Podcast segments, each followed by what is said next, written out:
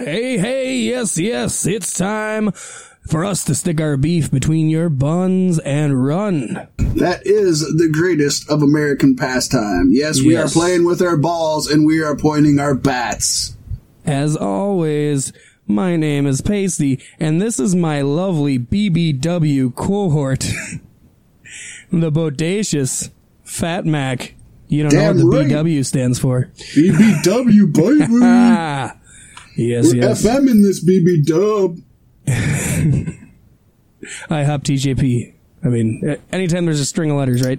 You got an IHOP TJP. And- You always I hop TJP. And as y'all will find out coming up here, uh, IHOP TJP is making a resurgence. Yes. In a fuck of a way. I was really happy to see it. I was really happy to see it. Oh, it was great. Pasty, we got a grand slam of a show here. And uh, not only that, we got something huge coming up that we're going to get to in a moment. But before we do, let's knock out a couple of our sponsors. All right. Of course, folks, you know, we talk about them every week because we love them so very much. And I can't continue on with the show without giving a shout out to Qualities T-shirt Company and my homie, that dude Saint. He brings you the finest quality custom tees with sublimation, heat transfer vinyl and decals, special gifts, sh- shirts for your sports teams, weddings, and concert merch. Man, he's got it covered for any occasion. And they're high quality, good feeling products. Support locally and they will treat you very well. Hit them up at qualities, qualities t-shirt co at gmail.com. As always, the links will be available in the description of the podcast. Not only that, but we've got monster wear clothing. Because why not? For all your small run or bulk orders on decals, stickers, t-shirts, hoodies, hats, glassware, jerseys, and many other types and styles of fabrics, he's got you covered. Along with custom graphics and logo design services offered, Monsterwear Clothing is your one-stop shop. You don't want to miss out. My buddy Corey Matthews will take great care of you. And any custom designs you have, he will see to it they are used. Yes. And folks, uh, this is this is the last time I'm going to say it. It's the last time I'm going to say it. Okay, At least for this year. five days. You have got Days. five days to make plans to get to the most bodacious outer space themed music and camping festival known to man, the Galactic Get Down. You can find it at the Outback Ranch down in the majestic Houston, Minnesota during the beautiful weathered time of July 18th through the 28th. Yes, this very next weekend, starting Thursday 18th through through the 28th would be 10 days. Want to try that again? 18th through the 20th. I'm sorry. I mean, you know what? Stay there for 10 days if you want. You just got to take care of some horses and shit and do some mowing and all. I mean, just just work it out with the with the owner. I I'm not I'm not here to tell you what to do, but I'm here to tell you to go to Galactic Get Down. You have Does to. that make sense? No, it doesn't there. make sense. But that's what we're doing. We're saying this. That's what we're saying, and that's what we're doing. Pasty and I, we're gonna be there. Strategy, gonna be there. You're Yes, gonna meet yes. all sorts of sorts of folks from the Cloud Style brand. Of course, we're gonna have our booth. Of course, we're gonna be recording. Of course, we're gonna do interviews. We're gonna have games. We're gonna be interactive. We're gonna have swag. It is going to be a heck of a time. You're going to have a hell of a time. And folks, if you don't want to come for Pasty and I, and if you don't want to come for the beautiful scenery, and if you don't want to come because you need a break and you want to go out camping and enjoy yourself and have a nice fire and get in tune with nature, with the beautiful, serene mountains and the horses galloping around, come for the music. Not only is Dead Larry hosting, and you know you love your funky friends, Dead Larry, come on, can I get a hallelujah? Hallelujah! But you're also getting Smokin' Joe of Dead Larry. Along with that, you're getting two sets from Zach Deputy. That's right. Not only two sets from Zach Deputy, but one guy. That one guy. You're gonna get him. Frogleg, Space Monkey Mafia, who you know we are a huge fan of here at Cloud Stop Broadcasting. They're they're our boys. They Straight are they're our boys. Of course, uh, you're getting a Space Monster as well. You're getting the Missing Letters. You're getting Hot Pink Hangover, Jeremy Beeman, Gus Royale, the Bop Bap Band, the Lois Pair, May Simpson. We could go on and on and on and on. We don't have to because they are going to. They're going to keep going on for you.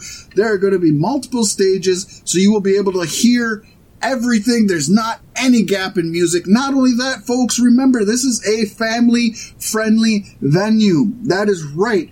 There are plenty of activities on site. There's a variety of artists painting and creating all weekend. Independent food vendors with some of the most delicious foods available. And you know what?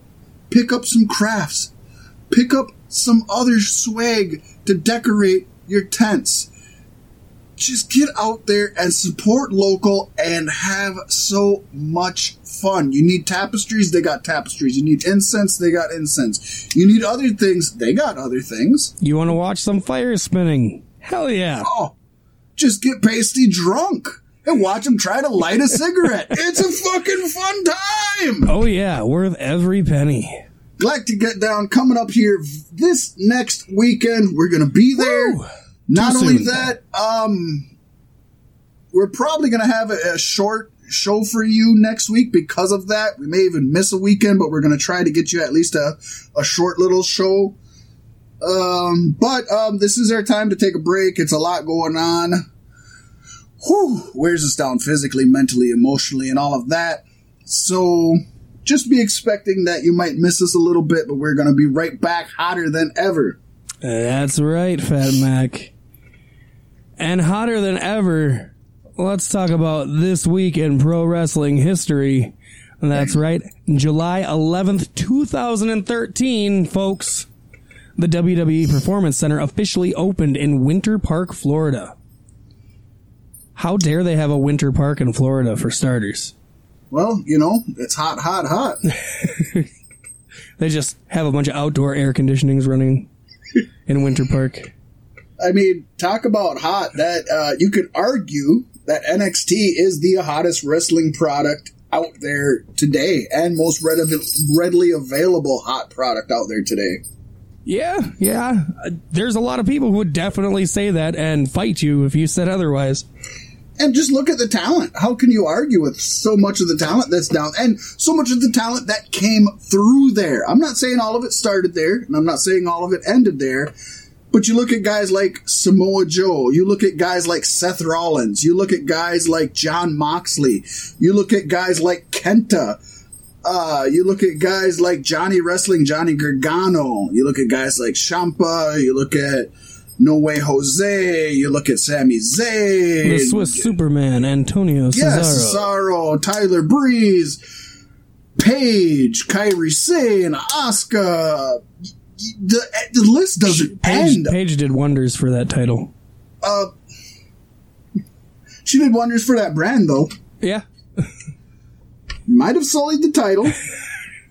you can go back in our uh, library and listen to that, folks, if you want to. Um, trust me, you'll know which one it is. It has Paige in the name. uh, what is it? Paige. Uh, it's something about Uh, Leafs and. It's Bradley. uh, Books don't fall from trees. Holy shit, you're good at this, aren't you? Bradley books don't fall from trees. Yeah, go and check that out. We'll tell you all about how she sullied the title. But I mean, how could we not go with this one? A lot happened this last week in pro wrestling history. In fact, I had uh, multiple things picked down personally. I brought it down to two things between Pacey and I, and we both agreed that this is probably the biggest event now. Of course, next week, or not next week, next year, we'll give you something different. But uh, NXT, gargantuan. Gargano chewing. Yeah, yeah, Gargano's chewing, baby. What's he chewing? He's chewing the fat. Chewing the cud. And we're going to start chewing the fat, getting right into the Impact Slammiversary Oh, yes. 28, 27. My Roman numerals are working. 27 results. I needed this so badly and I didn't know it. Um, I, I'm gonna let. I don't know. Do we do we want to go back and forth on what we say about things? Do I want to go first? Do you want to go first? I I know how both of us feel about this, and this, folks. I'm to tell you right now. This is my candidate for match of the year.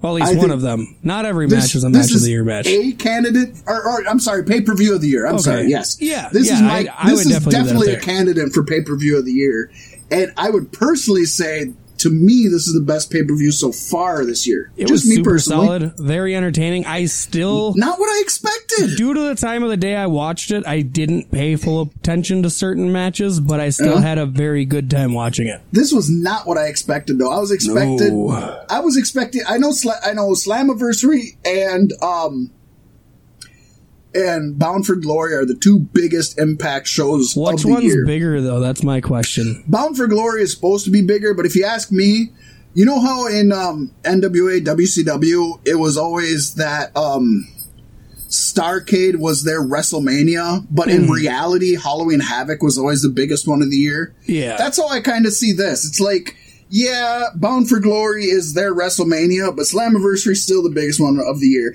And let's be honest, WWE WrestleMania usually isn't even the best one of the year anyway. So I guess that suits it. Yeah.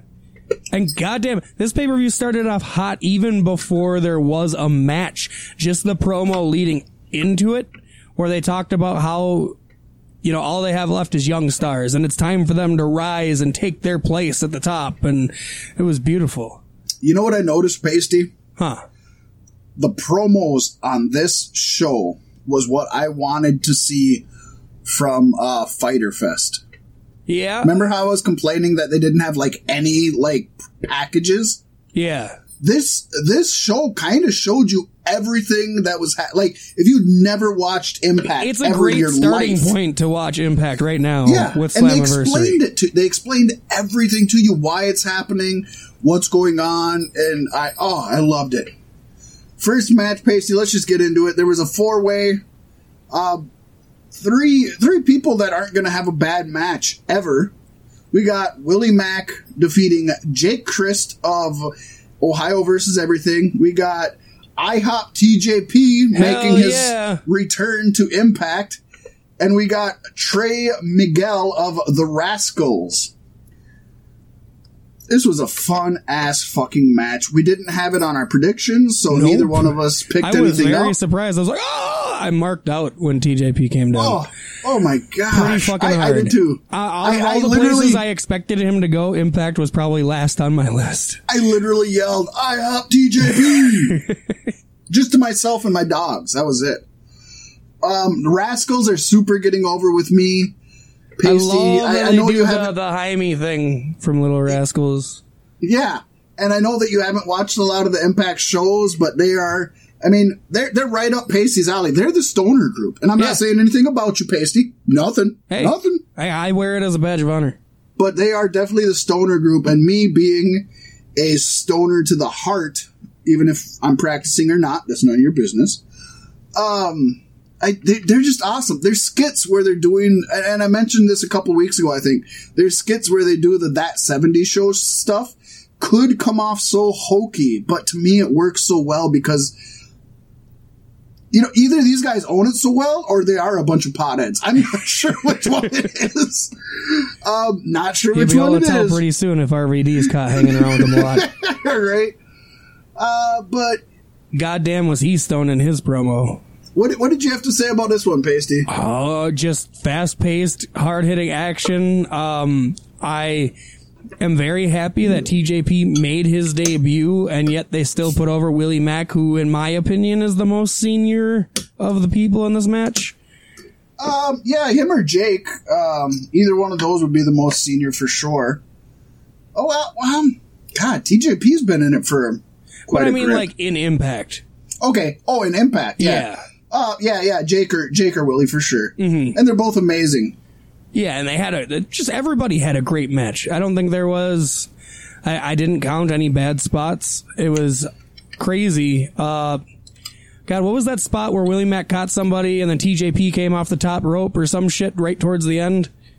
Well, so like I've been trying to do, I've been keeping notes. Okay. So I'm I'm, gonna I'm knock still a- bad at that. I'm like, I So want gonna- and then I don't want to stare at my phone and type out notes while I'm trying to I watch. use the pause button a lot. Um, but I'm, I'm going to knock out some of the, the, the main things I thought stood out to me. The first thing, which was probably the best to me, was um, No, not the best part. The next one is the best part. So, anyways, so Trey Miguel of um, the Rascals, he hit a neck breaker on T.J. Perkins, who at the same time DDP'd Jake Crist. Yeah, that was it. Who had Willie Mack in an Indian Deathlock at the same time.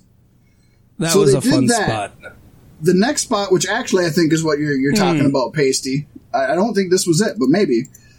So what happened was they set up a Tower of Doom, and if people don't know what a Tower of Doom is, it's uh, one person goes up to the top to start doing a, a superplex, then two guys get below him, like they're gonna power bomb that guy to do a superplex, then usually another guy gets into it. It's just a whole giant superplex domino Jenga thing.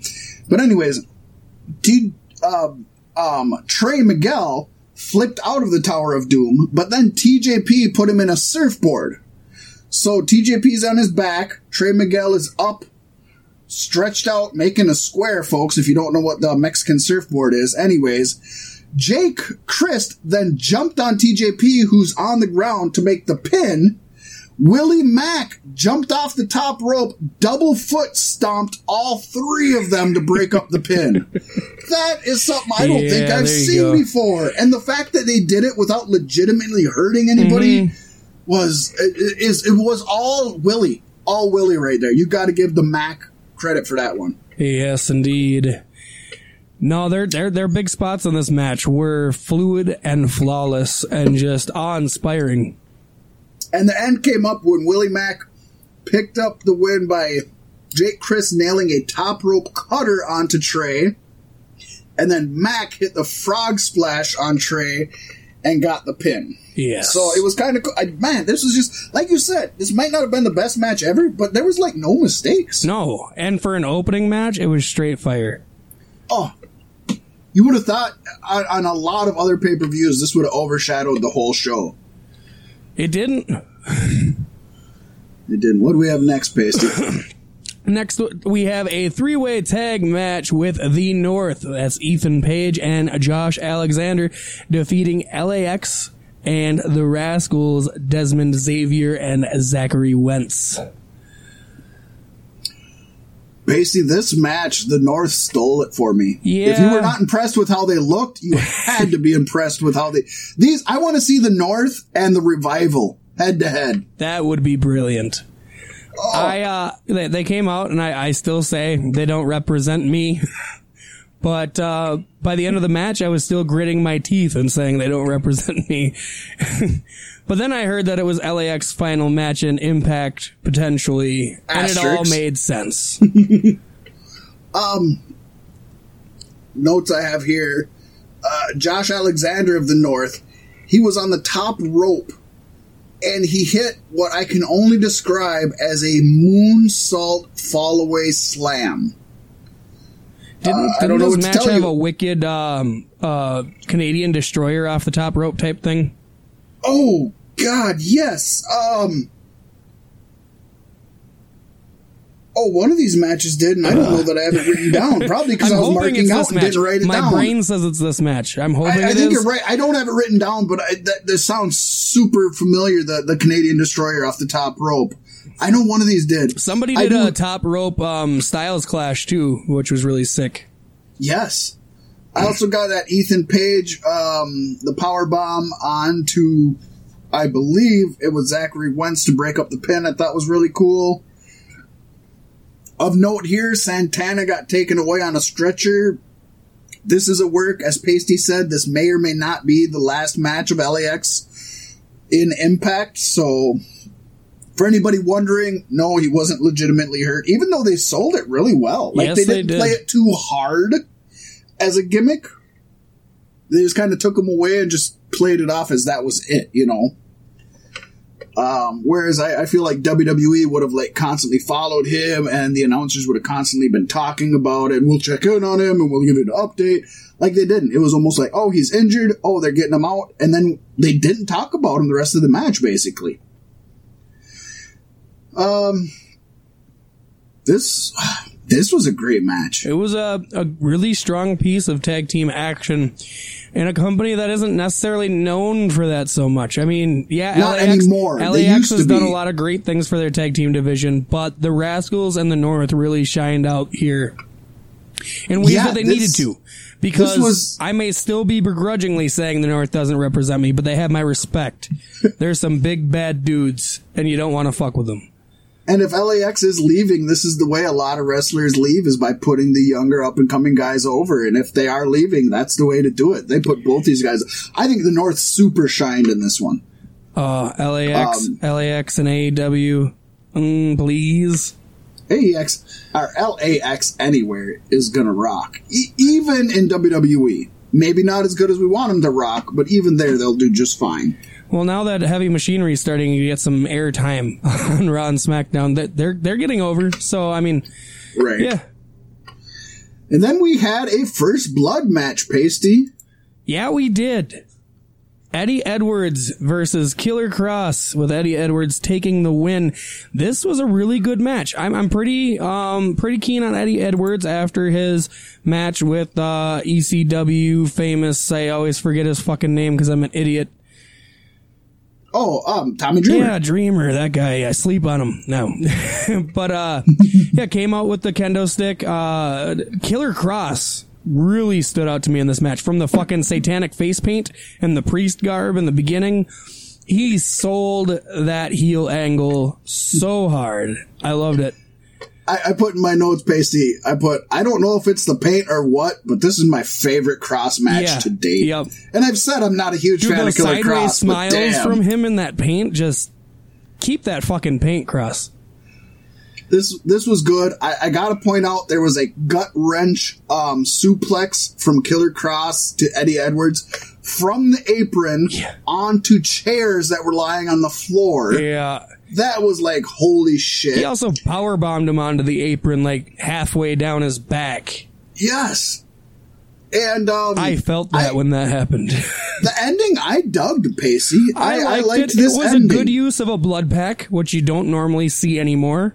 Yep, obvious blood pack, but not, but done done in a way that was like um theatrical, Yes. right? Yes. So basically, what happened was Eddie Edwards took the kendo stick, which he had been whooping the shit out of Kross with, I told him in the had- beginning of the match, you're not going to make him bleed with that fucking thing. right? So what he did was he broke it over his knee, and he took the the sharp shards of it and started stabbing Kross in the head, in the mouth. and in the face, and in the mouth. And as he was doing that, um, Kross started throwing up blood, spitting up blood. Um, again, obvious blood packet. Yes. But it worked in this scenario, I think. And not only that, but they eliminated they eliminated the risk of when you know will he accidentally bleed now? What if this is when he's supposed to bleed, but he doesn't actually bleed?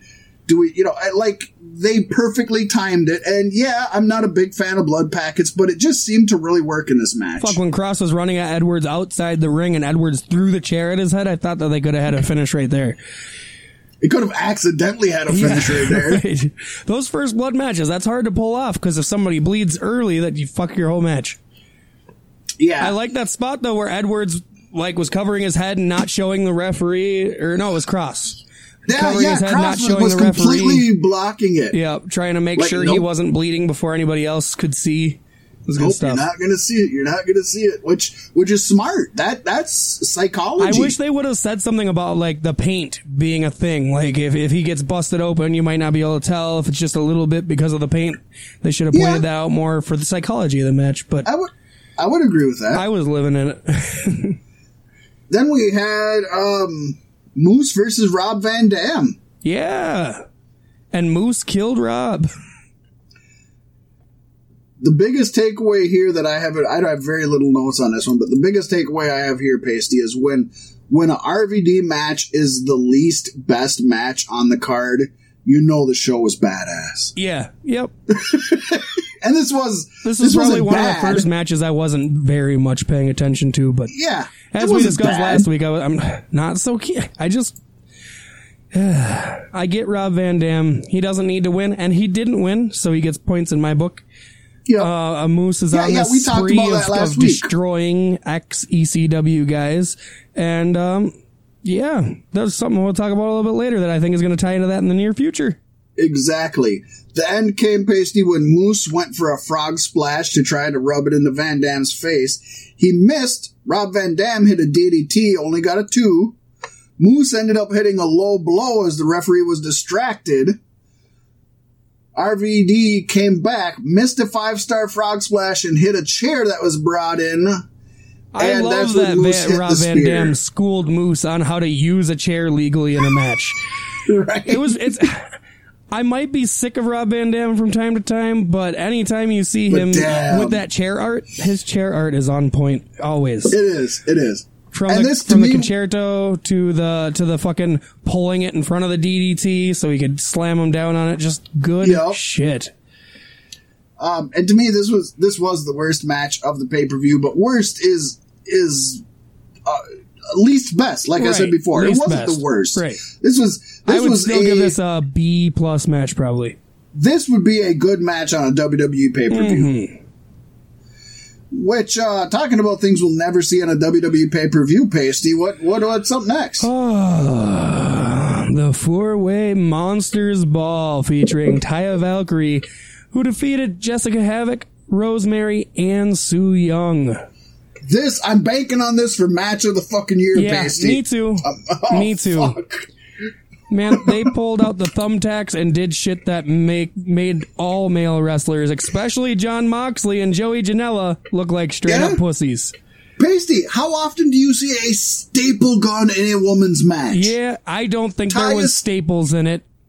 Um, it was gimmicked. It, It- was gimmicked, but they, they usually are, other than CZW. CZW puts legit ones, but Yeah. yeah, it was gimmicked. But we had Taya stapling an 8x10 onto Su Yung's forehead. which fell off seconds later, but I still appreciate the the maneuver. You know, ticky tack only works Yeah. so well, Pasty. uh, we got, but that's, that's something that WWE is not going to do. That's something that AEW is not going to do, at least on their weekly show. Right. Um, we got a uh, tree of woe with a chair from Havoc to Taya. That was awesome.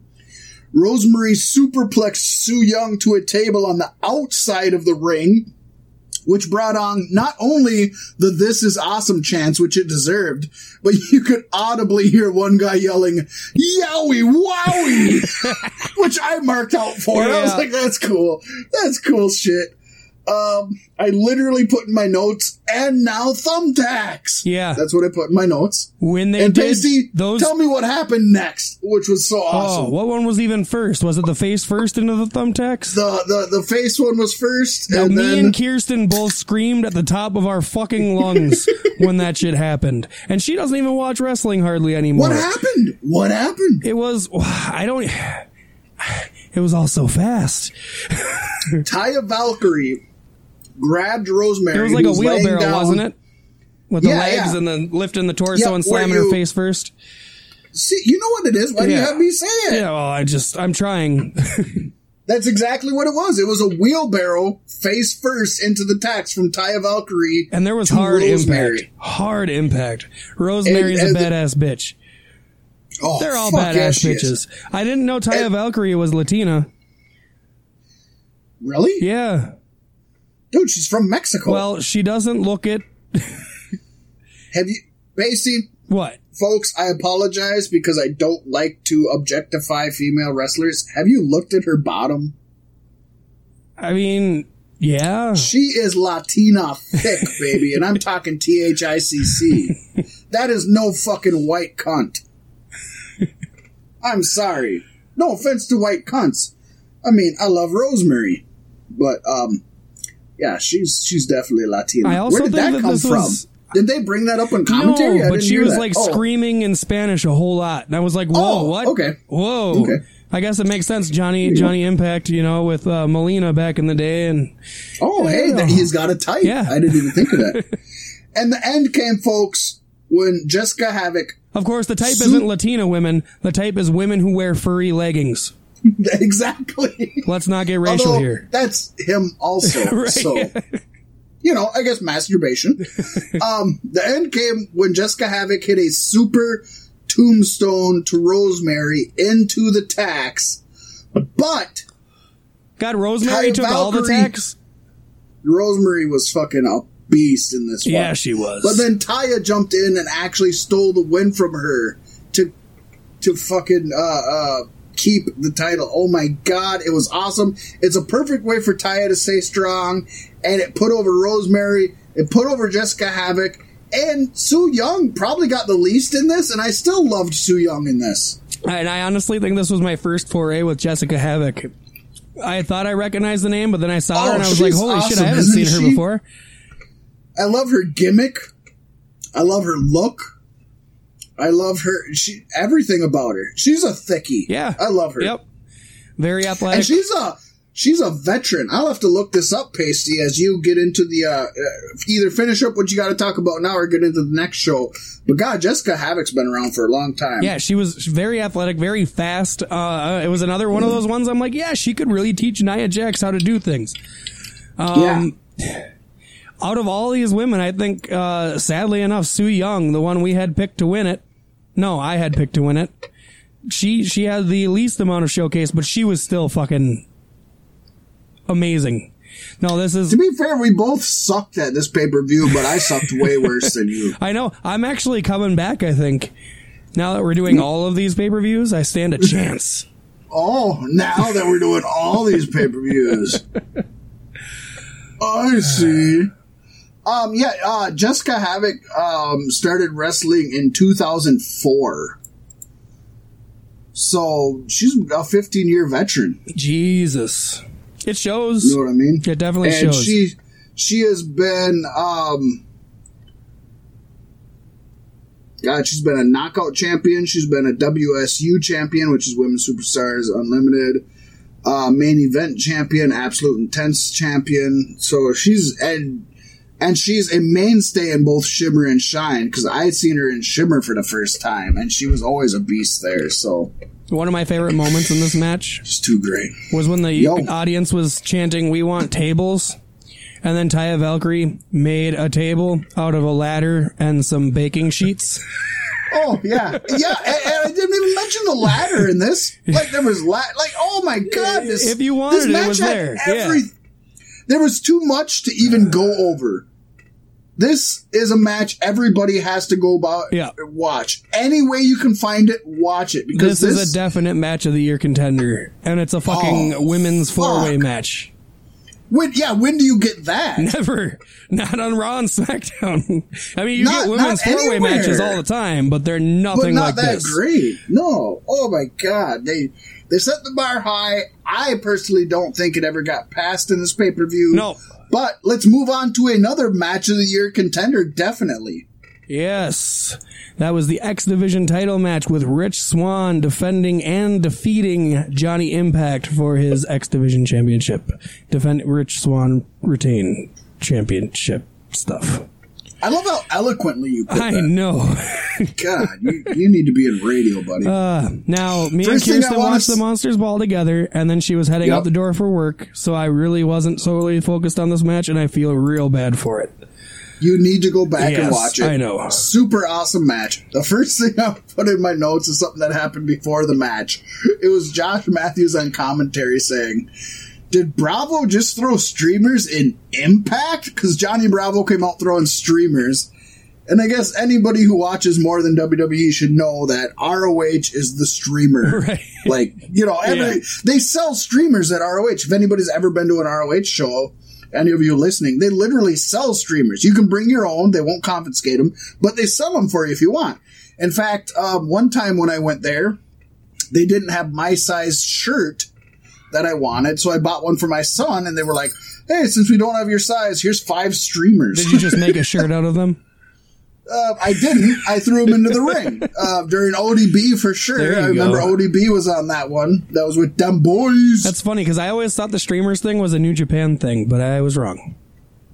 Um, they they used to do it in New Japan a lot, I believe, but um, ROH really Yeah. it owned it. Yeah. So I just thought that was cool that he acknowledged it. Like a that Johnny Bravo did it, and b that Josh Matthews like did he just throw streamers in Impact? the other thing, Pasty, that fucking Johnny Johnny Bravo, I'm I'm starting to love him. The other thing he did, he collected all the thumbtacks that were at ringside from the Monsters Ball women's four way match, and he threw him into the ring.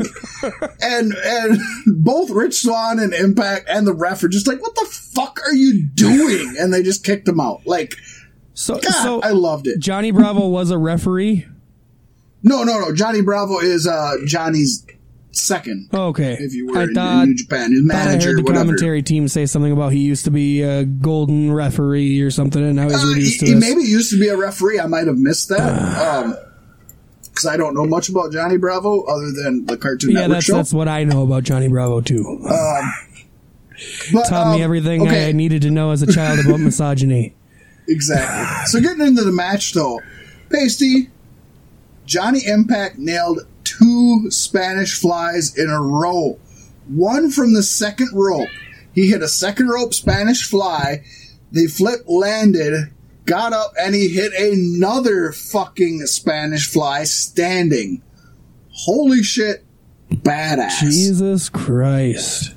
Uh, the end of this match ended with Swann nailing Johnny Impact with eight kicks, two cutters, before hitting a Phoenix splash for the win. There's a lot more I could say about this one. Same with the, the Monsters Ball match, but it's another one you really just have to watch. Basically, this to me brought. These were the two main X events of the Division- show.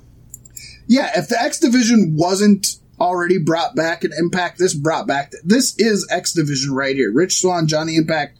They showed what X Division is all about. Mm-hmm. And also, this is potentially Johnny Impact's final match with Impact Wrestling as well. Again, potentially. Yes. Great one. Go watch it. Don't miss it.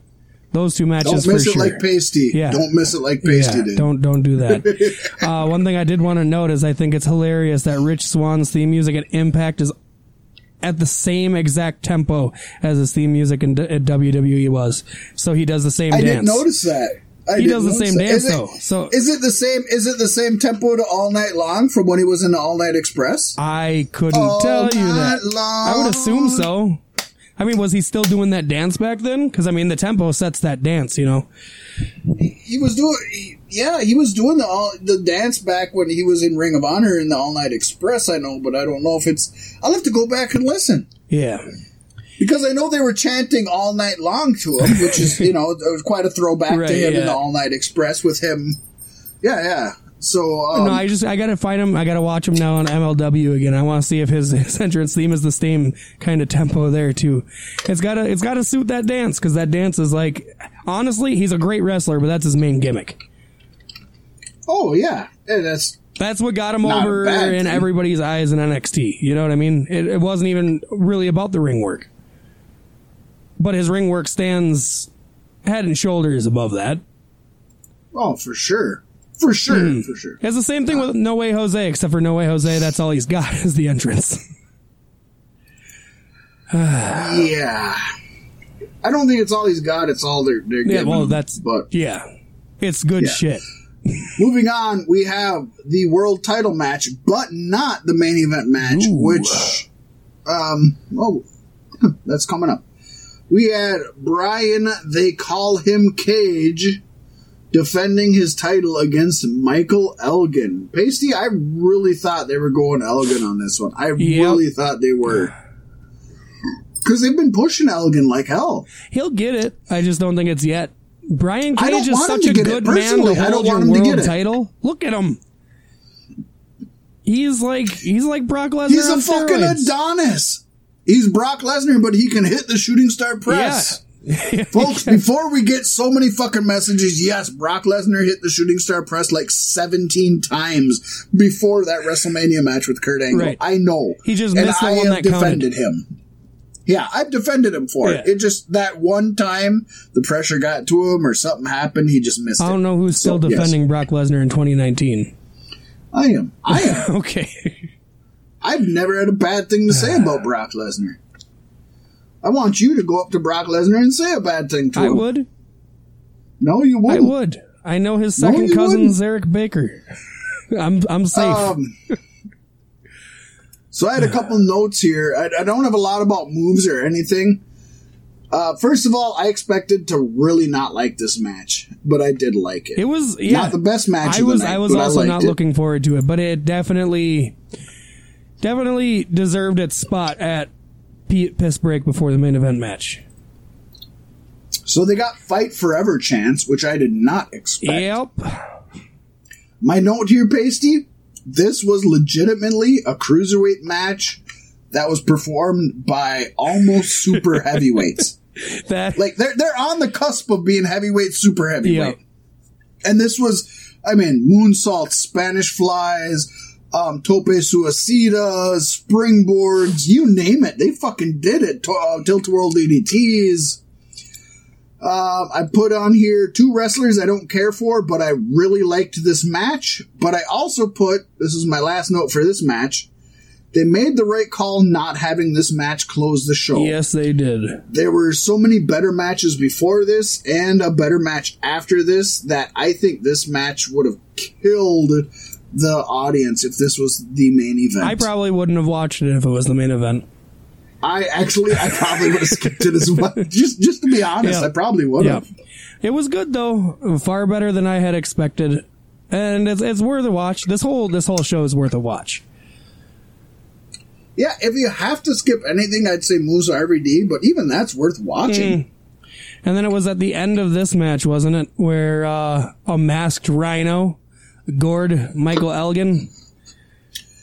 We were going to get into that later. Eh, we will get into that later, but yes, a masked figure yeah, it, gored it Michael Elgin, Rhino. and it was it was Rhino completely in his gear, but with a mask on, doing his spear completely signature move. because he is still quote unquote under contract with. WWE.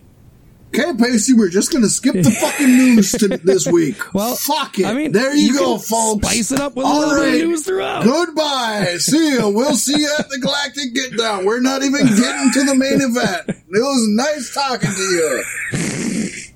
you. We'll talk about it again later, folks, because I'm sure there's more to say than what I said.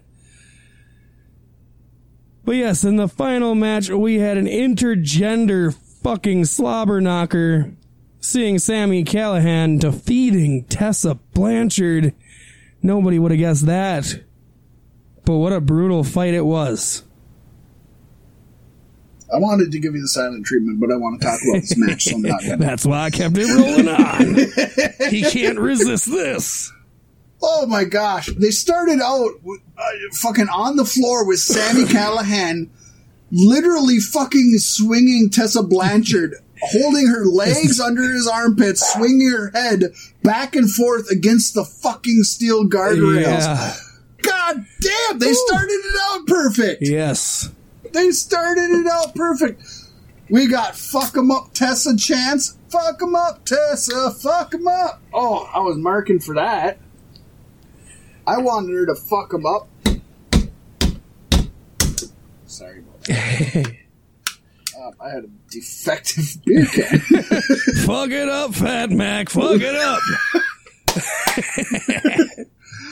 um, yeah, they just uh, this match. I honestly feel I, I don't know. I, I'm assuming this match wasn't written out move for move, but if somebody wrote this out move for move, they wrote it out for two dudes. Yeah. Yep. And I gotta give Sami Callihan super props because for how brutal this match was, he made sure to take care of Tessa. Oh, a hundred percent, a hundred percent. This was, I think, the epitome of what a intergender match should be. And actually, about halfway through this match, I thought Tessa was going to win because I thought she was going to make Sami tap out with the crossface. Yeah. She had it locked in. It was di- pretty much in the middle. Like I thought she had this. You and I both figured she was winning, right? Yes. Didn't happen. Then we had Tessa. She fucking she got to the top rope, jumped over Sami Callihan, and landed a tilt a whirl DDT. That was badass. We got Sami Callihan hitting a tombstone on Tessa Blanchard, and she kicked out. Way to fucking go. He hit her with a bat pasty. Yes, he did. He hit her. Why not? Sami gives no, no, fucks. he doesn't. He gives no fucks. Hit her with a bat. If she was pregnant, he would have gave her an abortion. That's my kind of man. I'm calling him up. Um, so Sami ended up nailing a top rope cactus pile driver for the win. Um, yes, folks, you heard that right. Sami Callihan hit Tessa Blanchard with a pile driver from the top Yeah. rope for a win. that was badass. I still had hopes that she was going to kick out, but I figured she wouldn't. I super marked out at the end, ah, Pasty. Oh, yeah. Sami Callihan walked up to Tessa Blanchard, who's sitting in the corner, defeated. He has a black bat in one hand, a gold bat in the, The other. The gold bat was hers. She came down with it in the beginning of the match. Thank Yes. you. Exactly. And he's ready to beat the shit out of her. Or at least she thinks so. And he looks at her and he hands her her golden bat. And he gives it to her and he leaves the ring Immediately vacates. and lets her absorb the adulation of the fans. Oh, I marked out so It was the, the most Pasty. I've ever seen Sami Callihan in my life. Oh, this was the best. This there was no other Dude, ending if to this she doesn't join This was the OVE, ending. I'm gonna freak out. She could you imagine if she joined OVE? That would be that would be insane. Oh, I don't care if she's from Ohio or not. I know think, she's a I think Car- he'd I know she's a Carolina girl, but still, yeah. Uh, uh, this was this was this was the best way to end the pay per view. Might not have been the best match, but that the way I want to know who fucking wrote this. Who is writing this for Impact right now? Because that Honestly, the chemistry they have in the ring, I almost have to wonder if they don't have something going on behind the scenes. th- they might, and I fuck, I'd be all for that, Yeah, that'd be better than Seth and Becky. uh, or at least as good. I love them too. Yeah, WWE is gonna I fuck love it up. man. Yes, they WWE is gonna make it so Becky breaks up with him just because she doesn't want that shit on TV. Now we went way long on this, and I knew we were going to pasty because we. Oh fuck! I because we didn't even say half the good things we No, wanted to say about it. Am so I much, right? So much good to say. Um. So let's get. uh, Let's just fucking get. First of all, everybody watch this match or watch this pay per view. Yeah. If you don't watch this pay per view, Three hours of your time, the very Monsters worth Ball it. match. Easy to digest. Fucking do it. Um, I gave I gave it an A plus grade. Pasty, would you give it? I gave it an A just because I wasn't mentally present for all of it, and I didn't think I'll it's fair to give it an A plus. But that still rounds that it out at a it- solid A. That gives it a solid A. Uh, match of the night. You and I both agree. Monsters, Monsters Ball. Oh fuck. God.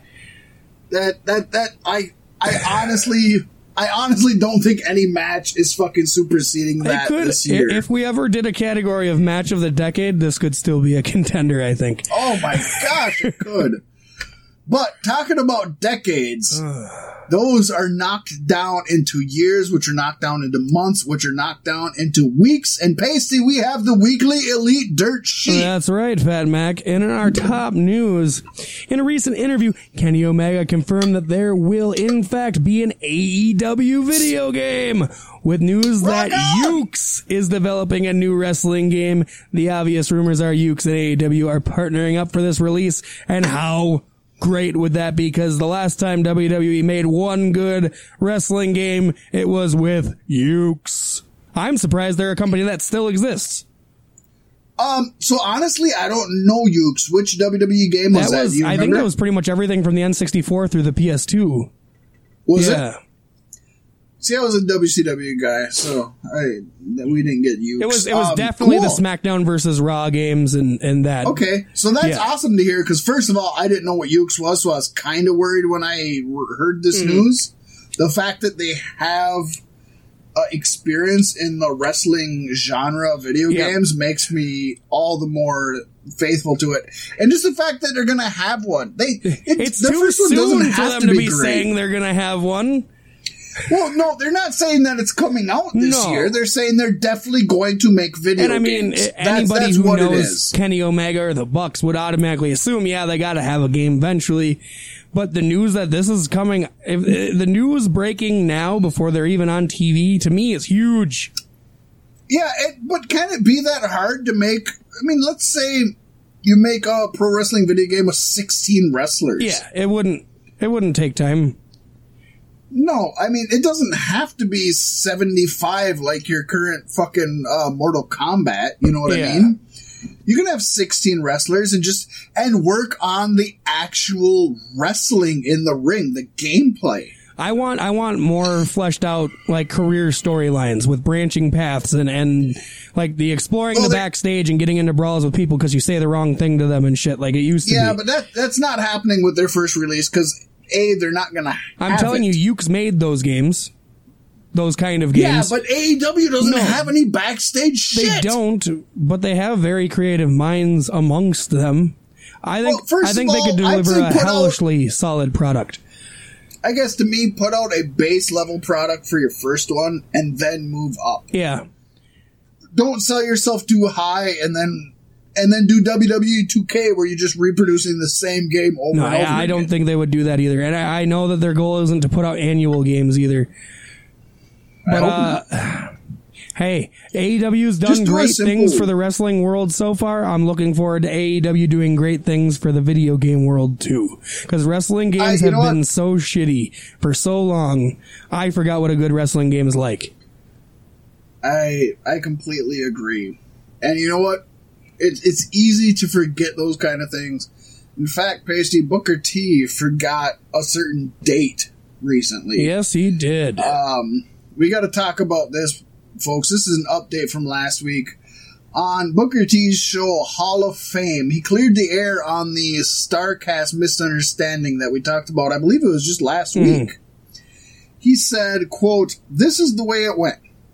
Conrad texted me a date that he wanted me to do an autograph signing. That autograph signing was August 31st. That date was in Chicago. Cool beans. He told me all of that, but what he didn't tell me was that it was for Starrcast. I didn't know it was Starrcast. I didn't find out it was Starrcast until Brad, who is his um, co-host on his show, you text me, he said, saying, Hey Booker, you doing Starrcast? And I said, No, sucker! I'm not doing Starrcast. Brad says, Well, they're advertising you. Booker said, Immediately I put a tweet out and said that I wasn't going to be doing Starrcast just because I did not know that Conrad booking that the Conrad booking was Starrcast because he did not What say it was Starrcast. He said it was an do? autograph signing. well, first of all, I'm I'm really wow. I'm super on the fence about this because Yeah. Pasty Starrcast does, or um, Conrad does a ton of shit. Think of all the live shows he put out that have nothing to do with Starrcast. He does 83 weeks. He does What Happened When. yeah, but you're not going to do uh, autograph Something to signings on a With. podcast. No, but no, they do live shows Oh, I suppose. multiple times each year where they would do autograph signings. Yeah, he does. He does those. I, he's got to do easily twelve a But year, honestly, if you're least one a month. Conrad and you're trying to get WWE ish guys, you're not going to say the name Starrcast. But so that opens my question.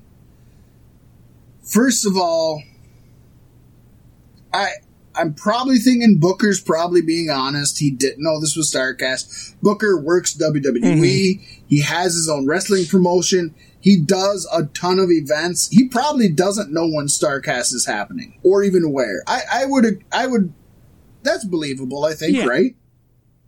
Okay Yeah, I don't think Booker T's a liar. why would Con- and I love Con- everybody listening to this knows I'm on Conrad's nuts. Mm. I want to be the next Conrad Thompson.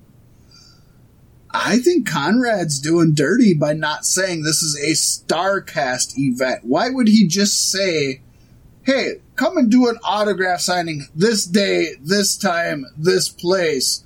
do you think that's kind of dirty, Well, or do you think, uh, or do you think Conrad WWE has didn't, done didn't in the mean past anything is wrong? dirty. Making Undertaker pull out and Ric Flair pulling out, not necessarily because of Pacey, WWE, but Pacey, yes. Let's not say that the girl that drank underage deserved to get raped. Okay, so let's throw that.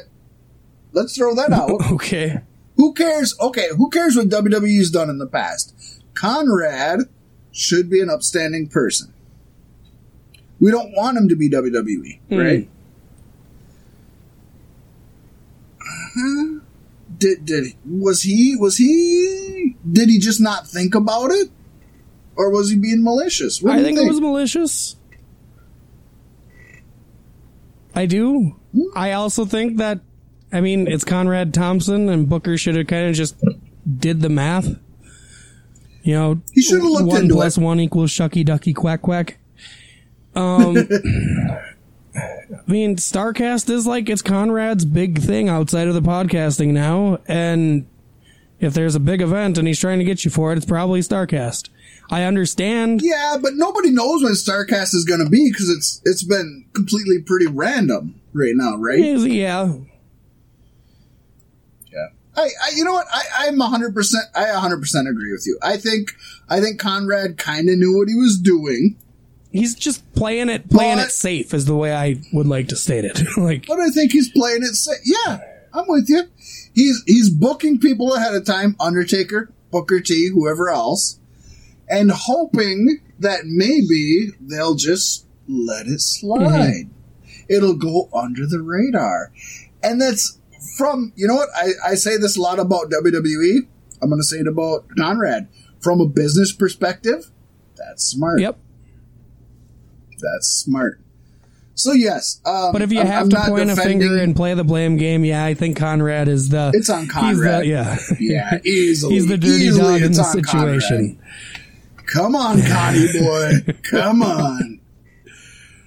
Oh, he, he's lighting a fucking fire on your WWE pasty. Yeah. Just like last week, when a fire burned down the home of former pro wrestling star Don Wright, who with his wife Sandy are raising their five grandkids. Holy shit. It wiped out everything. Holy shit. But a GoFundMe has been created to help out the Wrights. Donations to will help with clothes, food, and school supplies for the children, ranging from ages 4 to 14 years old. The original goal of Well, what the fuck, Pacey? What does this have to do with fucking all elite wrestling? This is the weekly elite dirt sheet, dude.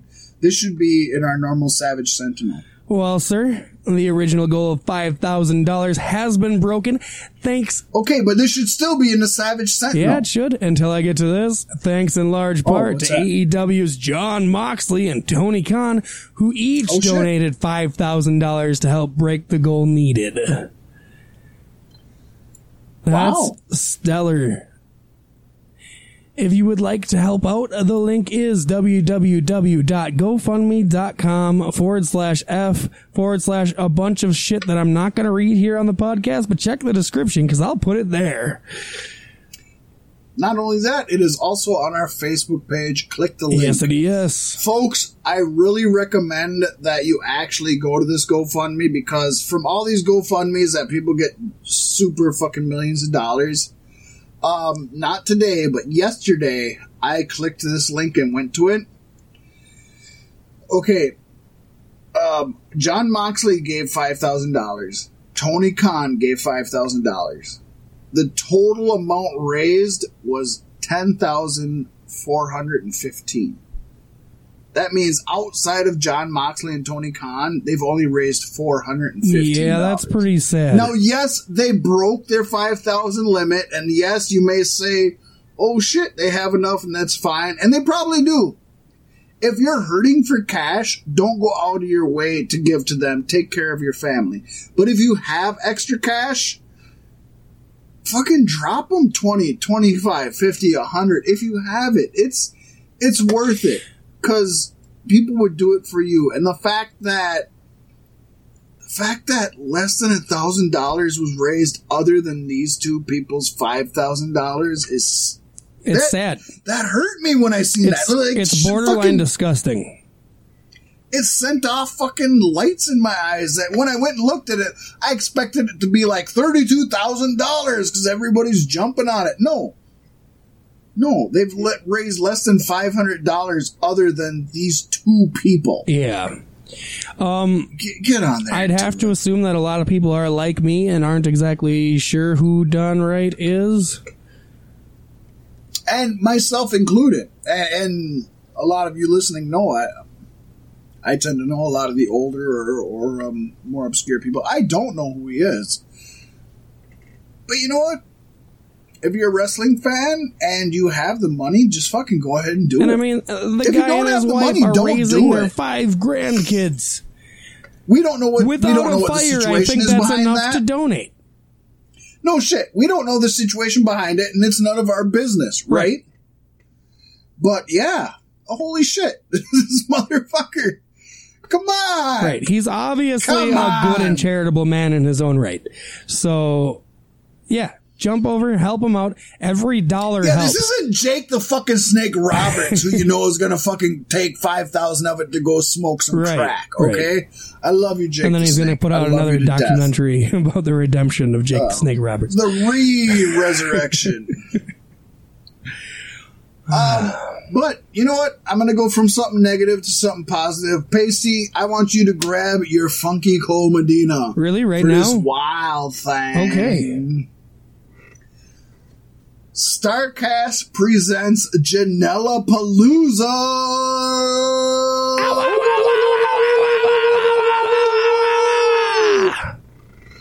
Join your host, Joey Janela, talent, wrestlers, surprise guests, and special musical guest, three time Grammy Award nominee, Tone Loc. famous for his role in Ace Ventura: Pet Detective. If you're white, that's what he's famous for.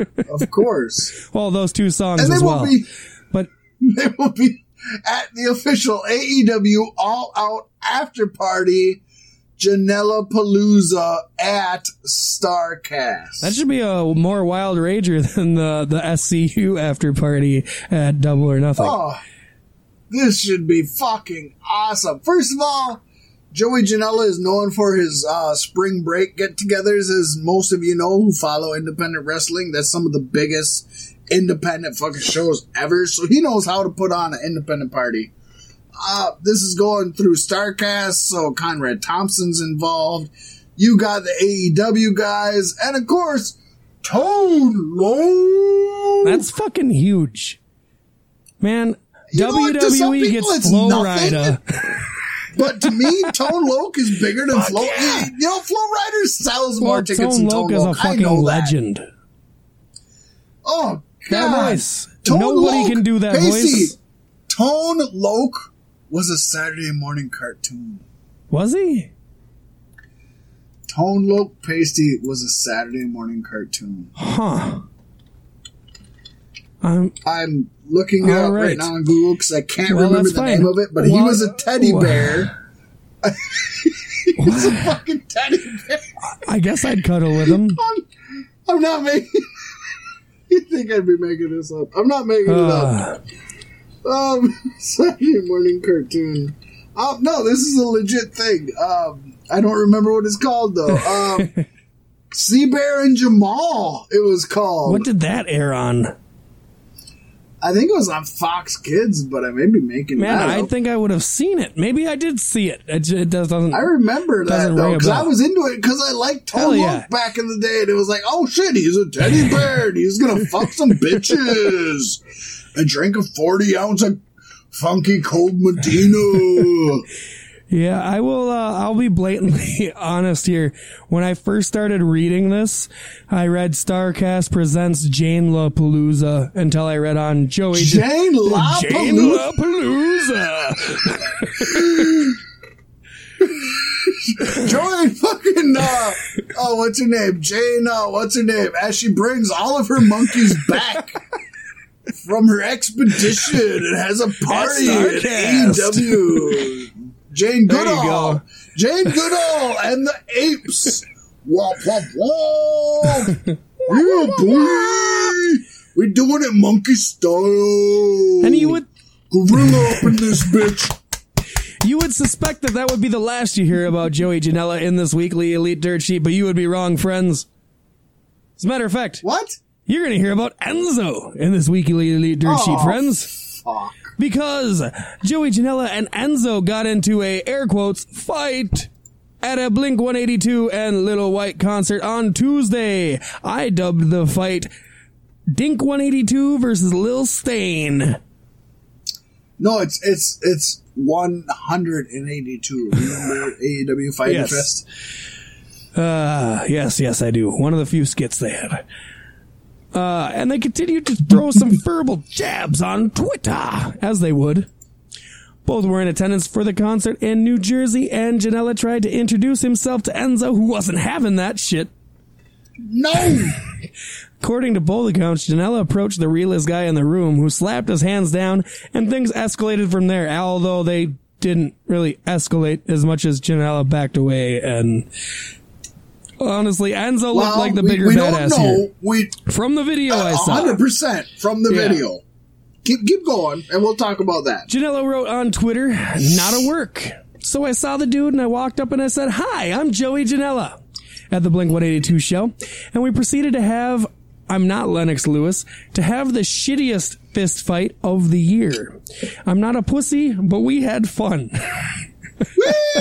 While it might be the first time the two had a physical altercation, they have clashed on social media in the past. Joey and Enzo had issues in April after Janela called out Enzo for making a mockery of the business and challenged him to a fight under GCW's Bloodsport banner.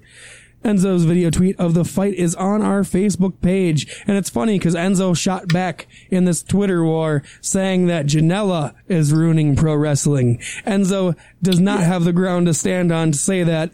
I would love for AEW to give Enzo a one shot contract to fight Joey Janela at All Out.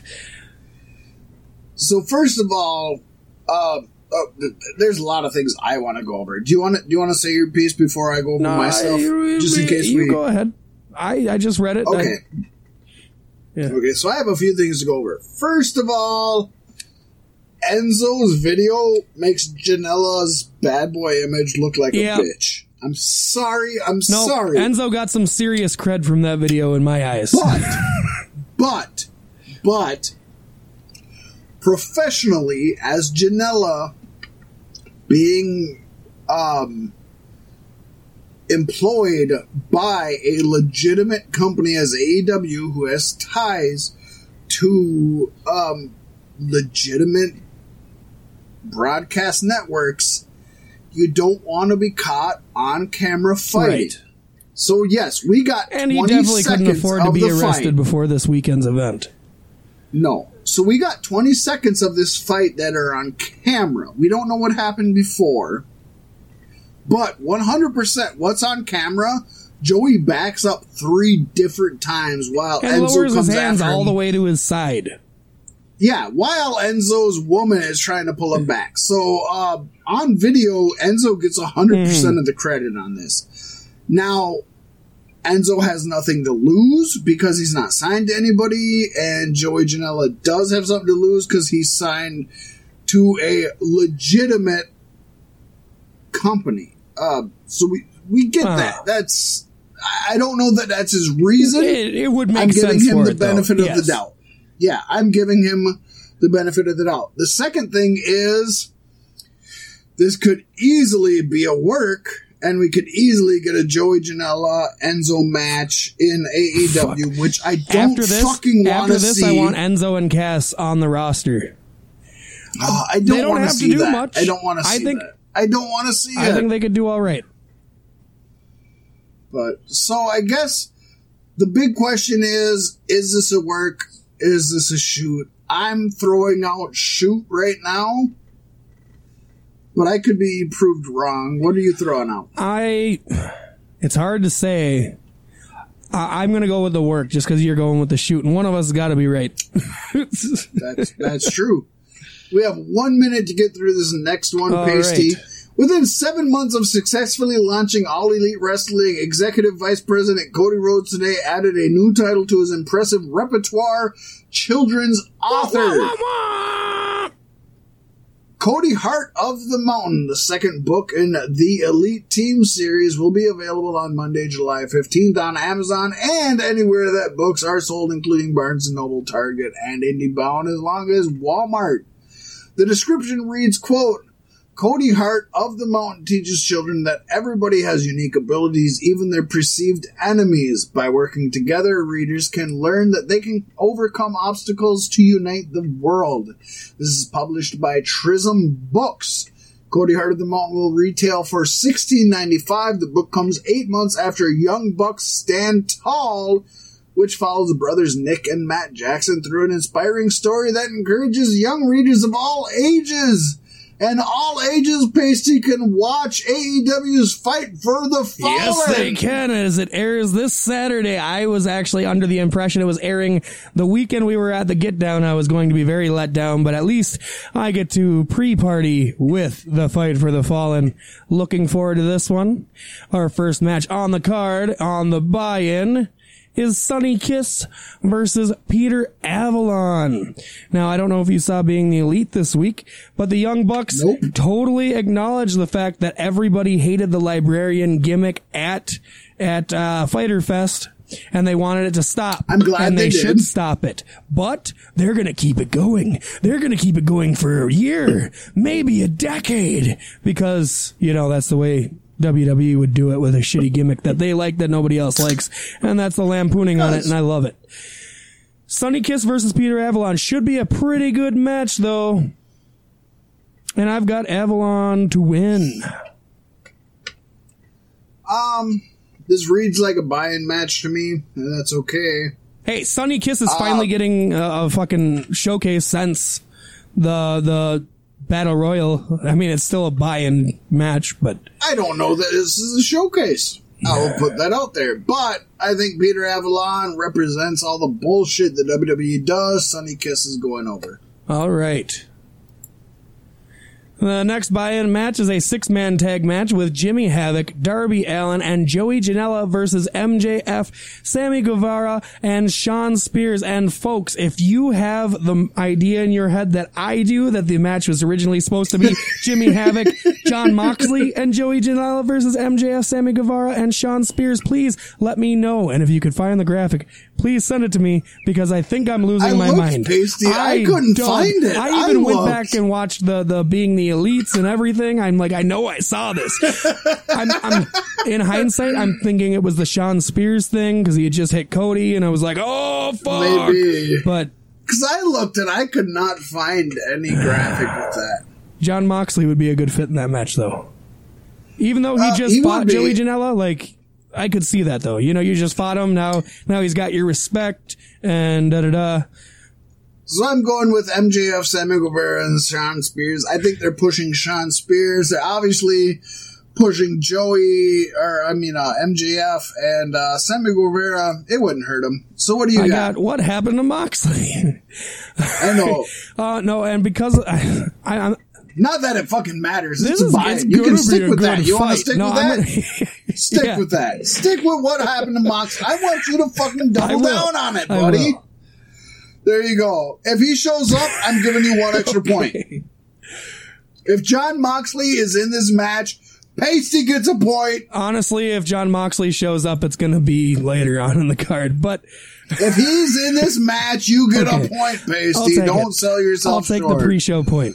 Then we have a tag match. We got Lucha Bros versus SoCal Uncensored. Yes, this should be fun. And of course, um, that's going to be uh, Kaz and Scorpio. Yes. It's not going to be Christopher Well, it doesn't matter because it's gonna be Lucha Bros winning the match. They got to win a fucking match sooner or later, Yeah. don't they? They have been jobbed out in AEW, and they are the best tag team in the world Yep. right now. Young Bucks would have you believing Um, differently, but I I don't think so. So can we? Uh, so so we don't know what's happening until the weekly show starts, and maybe Lucha Bros will start just dominating. But I'm starting to get the feeling, Pasty, that AEW is WWE, and I'm starting to get the feeling, Pasty, that the Lucha Brothers are just gonna be jobbers. I don't think that's going to happen. I think they know the value they have in them, and I think they're going to use them to their best extent. I just think they want to have them at a inopportune position when this tag tournament starts. They're going to win it in the end. Okay. Okay. I would love that. I'm all for that. And that's storytelling. That is long term mm-hmm. storytelling, and I like that. I'm okay with that. Next up, we have Brandi Rhodes taking on Allie. Yeah. Uh, Pasty, I'm going to go with Allie. There is no reason that Brandi Rhodes, who is a part-time wrestler, should beat a legitimate long-term wrestler like Allie. Now on, on the road to She's the fight for the future of the fallen, company. maybe not this week, but it was last week.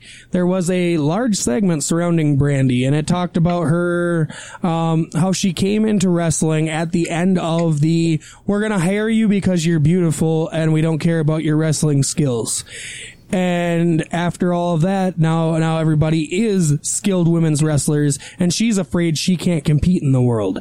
And it was a very heartfelt, like tear-driven promo. And it's her training in the ring and everything. I gotta go with Brandi's gonna pick up the win here, especially since she's had this like, I don't like you, Allie shit, cause you didn't help me at whatever outside of AEW back in the day.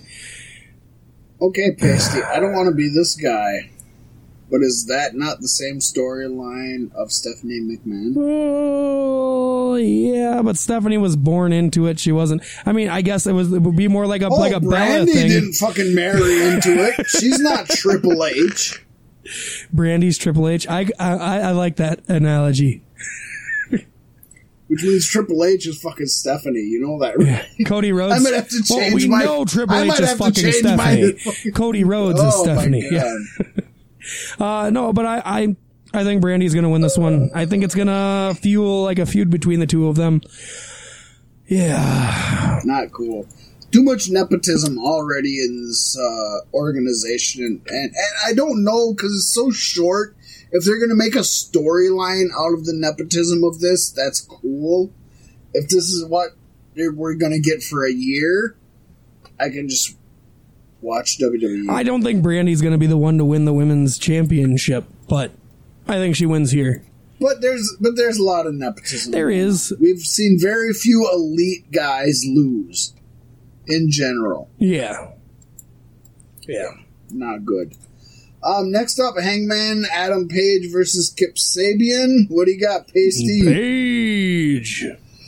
Uh, he has to win. He's got a big match Right. coming up. Why would he fucking lose to Kip Sabian of all people? Yeah, this is the, the no brainer. Then, then we have what I think is going to be the sleeper match of the night, and that's Kenny Omega versus Sema. This could be fucking Yeah. awesome, and his name is Shima. It's- Z- Zima. It's Z- Zima. Shima. Jami. Kima. Chemo. Kima. the, the, I, the C is silent. Kima. It's Shima. It's Shima. Okay. The A is silent. Shim. Okay. Shim sham shumala. Shul shim sham There you go. That's how his name is going to be said from now on on this podcast. There you go. Always. I don't know what I said, but I'll just cut it out and make a button out of it, and we'll just insert it anytime we have to say his name. Um, I uh, this one this one was my hardest one because I think Kenny Omega is gonna win this one. Obviously, he's going on to bigger and better things, and I think Shima is gonna be a a top mid card guy, but he's obviously not gonna be a, a top guy. The only thing is uh, brings us to our tiebreakers. If Moxley gets Now, involved. I think I need to clarify a little bit on this tiebreaker because I finally wrote a tiebreaker for once. Um, what I Well, fuck, we aren't no, but it's an important yet. time to bring this in because you've already answered. The tiebreaker is Moxley attacks Omega during or post match, and you answered yes, which is wrong. Does he attack during the match or post match? Because it's going to happen. So I said yes during No. our post. Either No, one. you pick one. We can't do that because it has to be something that's a yes. Or, it has to be a one. I it has to be a I think one it's to a one guaranteed. ratio. I think this is a one to one ratio. Yeah, but no, it's not a. We literally our tiebreakers have to be a one to one ratio. Pasty. Okay, fine. You say yes, then that's fine. Well, I mean, they have to be. That's what a tiebreaker is. It can't be like something like, oh, it never happened. All right. But yeah, I, I think this will be the best match of the night. Do you know what I'm I saying? do. But I think it's a hundred percent chance that Moxley gets involved in this match. Is it just during the match or post Okay, but which way? Okay, so pick one, and I'll tell you which one I feel. I feel it'll be during the match. Okay, so you want to say yes, Yes. during. Okay, just say that. Okay. Why do you gotta make it so Because they've they both waited till post match the last two times. I think now it gets involved during the I'm match. no. I'm Okay. no. All right All that. right. And then we got a tag match: Young Bucks versus um Cody and Dustin. Yeah. This has Pacey. Let's take a sidebar. We we're going longer than we should, and I know that. But let's take a sidebar. Cody is going to fuck AEW, right? If they don't get rid of him. No. I think Cody's a smart Holy business person. I don't think Cody's going to keep himself in the fuck ring is forever. he in the main event with I don't believe this should be a main event match. I don't. I think this should be more towards the middle of the card. Cody, get the fuck out of here. Just fire Cody. Get No. him the, he's not even a good wrestler. He's good, but he's not I great. think I think eventually He's he's, going to bow out and just be management, his- and that's fine. Oh my god. Put him in management. I'm fine with that. I think he's got a beautiful mind for the business. But he is not a fucking he's an okay wrestler. He's a You, good you wrestler. gotta also think He's here. This is the great. first time he's main evented a pay per view under the AEW banner. I don't give a fuck. Does he deserve He's to? the only uh, EVP who hasn't. So yeah, I think it's his turn. Look at everybody who's on this card and, And, and I mean, me are you really gonna? to You already forgot how good of a match Cody and Dustin had. I mean, yeah, there was a lot of emotion and story to it. I said they had a solid match. Yes, I don't know. Either way, I don't think it hurts anything because I think the Bucks are winning this one. I know that Cody is not going to fucking lose. He thinks he's triple. He is literally when he smashed that throw throne. He thinks he's Triple H. Like in his mind, he's like, "I am Triple H. This is WWE, and I've created what I wanted." Shit, to, get the fuck out of here. I hope Cody Rhodes goes home tonight and shoots himself in the fucking head. Ouch. I know, right? Because he's destroying fucking good wrestling. It disgusts me. I don't agree with you, but You don't no, agree with I that? mean, I, I, he's not a he's not a you, he's not a main eventer. He should be he's not a main, main eventer. event. No, get the But he's not destroying here. it. He hasn't ruined anything. He hasn't had a bad match in AEW yet. He hasn't had a good match in it. He's, He's had, had a two good, good matches. at best. Not great matches, good matches. Pacey, you and I can go out and have a good match. Let's do it. Yes, we'll do it at the Galactic Get Down, folks. Make sure to get your tickets. I mean, it's like, shut the fuck up. This motherfucker is. Oh. I don't think he's as ego driven as you me. think he is. I think his character is, is, his character is, but the man Pacey, behind the gimmick is not. first of all, everybody will tell you that Dusty Rhodes, who I love and respect and had all the talent in the world, both in the ring and on the mic, was super ego driven. Driven. Like everything was about him. He wanted it to be about him. That's not a bad thing. That's a good thing for a pro wrestler. He he's the same way. That's not a bad thing. He's just not good at it. He needs to leave. He needs to go. But anyways, um, I'm I'm saying that Cody and Dustin are gonna win it because tri- because Triple H will not let himself lose on a WWE pay per view. All right.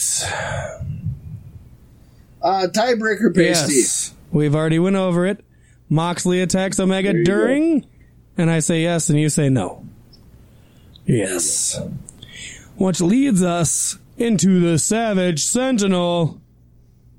Oh shit! Now, Fat Mac, I believe you have an Pasty. update for us from last week. I do have an update, and uh, Lil Nate, if you remember from last week, Charles Oh Robinson. my god, it was Earl Ebner? It was. That's what. That's the update. No. His collection of memorabilia, which was valued at five or fifty-five thousand dollars worth, was stolen. But he is getting some support from horror film directors, the Soska sisters. They are not only donating their own movie props to help rebuild his collection, but they are also posting a list of items that were stolen in hopes that the whole fan community can help get back some of what was taken. And the sad them. thing is, it will happen, whereas we won't get another $5,000 donated to Don Wright and his wife Sandy. That's probably better. Yeah. Honest. I mean, Yeah. honestly, let's just call a Right. spade a spade. People know Lil H. And, and, yeah, just, and nobody cares about the the two older folks who are taking care of five fucking Right. grandchildren. Yeah, hundred percent. America! Merkin. Yes. Ooh, this is good right here, though. Major League Wrestling announced Monday that it will take the league to a whole new level with the launch of MLW pay per views. What have these special events been? I don't know. MLW Saturday Night Super Fight, which takes place Saturday, November 2nd, live from Cicero Stadium, will be the first MLW event available to fans on pay-per-view. MLW founder and CEO Court Bauer said, We are very excited to be bringing MLW fans a new, more intense Major League Wrestling experience by presenting MLW pay-per-view events. We are committed to giving the fans new ways to enjoy MLW. We are offering our live events at an affordable price and giving viewers at home the feeling that they are sitting ringside for every fight. These MLW events will be available for $19.99 on all major cable, satellite, and telecoast systems, as well as digital pay-per-view via in-demand, Vubiquity, DirecTV, Dish, and FITE TV. You know what, Pasty? I uh, I questioned you last week because I thought they've already been doing pay per views, and even though they've been around since the early two thousands, all of their specials have not ever gone on pay per view. So, basically, you're right. This is their first ever pay per view. I'll give Yeah, it to you. I think they deserve the twenty dollars for an event too. It's uh, Oh, it's it's better than fucking AEW offering fucking twenty seven hundred dollars. Drop a thousand dollars on our show, we'll fucking let you watch it. Like fuck you. Yeah, twenty bucks. Yeah, this this is what it needs to be, and in this day and age, obviously that that's about it, right, Pasty? Yeah. It doesn't. You can't you can't ask people to pay more than that. no, it's a fair price. Yeah. Um, something that's more than fair and uh, is, is worth the price to pay, folks. Becky Lynch will grace the cover of the new ESPN The Magazine's Blockbuster issue alongside Glow's Alison Brie. Ooh, You might also know her from Community. According to WWE.com, the new issue focuses on the intersection between Hollywood's and sports and features an interview with Lynch and well, I guess Lynch was in the Marine Five. I, I guess she was. Nobody, nobody would know that. Um, the man is the first WWE superstar to ever appear on the cover of ESPN magazine. So, Hulk Hogan, Stone Cold Steve Austin, The Rock, John Cena, Randy Orton, none of them have ever It's crazy to think that. been on the cover of Crazy. ESPN magazine. But Becky Lynch cover. That that shows the. Does that not show Pacey the difference that we live in today? Oh, I think it definitely does. I hope I think it does. I hope it does. I mean, ESPN's been covering WWE more and more often lately in general. WWE's been covering WWE, yeah, for at least since the 2000s. I mean, we get a lot of our news from them. Yes. But um, uh, the fact that she, the fact that a woman in general is the first one out of anyone picked to be on the cover. Wow. Well, maybe Alberto El Patron will grace the cover next year, huh? I'm done with that. Yes, Combat America's CEO Campbell McLaren has revealed that Alberto El Patron, who is the senior role in the company, will be going head to head with MMA legend Tito Ortiz at a future event. Holy shit. That'll be a good one. The Huntington Beach bad boy last fought back in November 2018 when he defeated Chuck Liddell in Golden Boy MMA. Alberto, who has a 9 and 5 professional mixed martial arts record, hasn't fought since back in February 2010 when he lost to Yamamoto Hanshi. Yeah, that'll be interesting. It's I, I don't know why he's getting back into MMA at this point in his to prove life. he's better at it than CM Punk. I mean, I mean, that should be any uh, wrestler's goal when they MMA it up. I guess then he probably is. But he's still, got the stature for it. I'd like to see him in a real fucking real fight.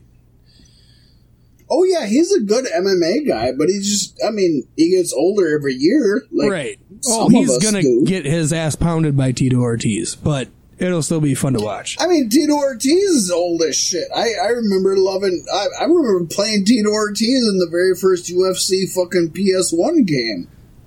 Right. Uh, that that kind of dates him. yeah. yeah.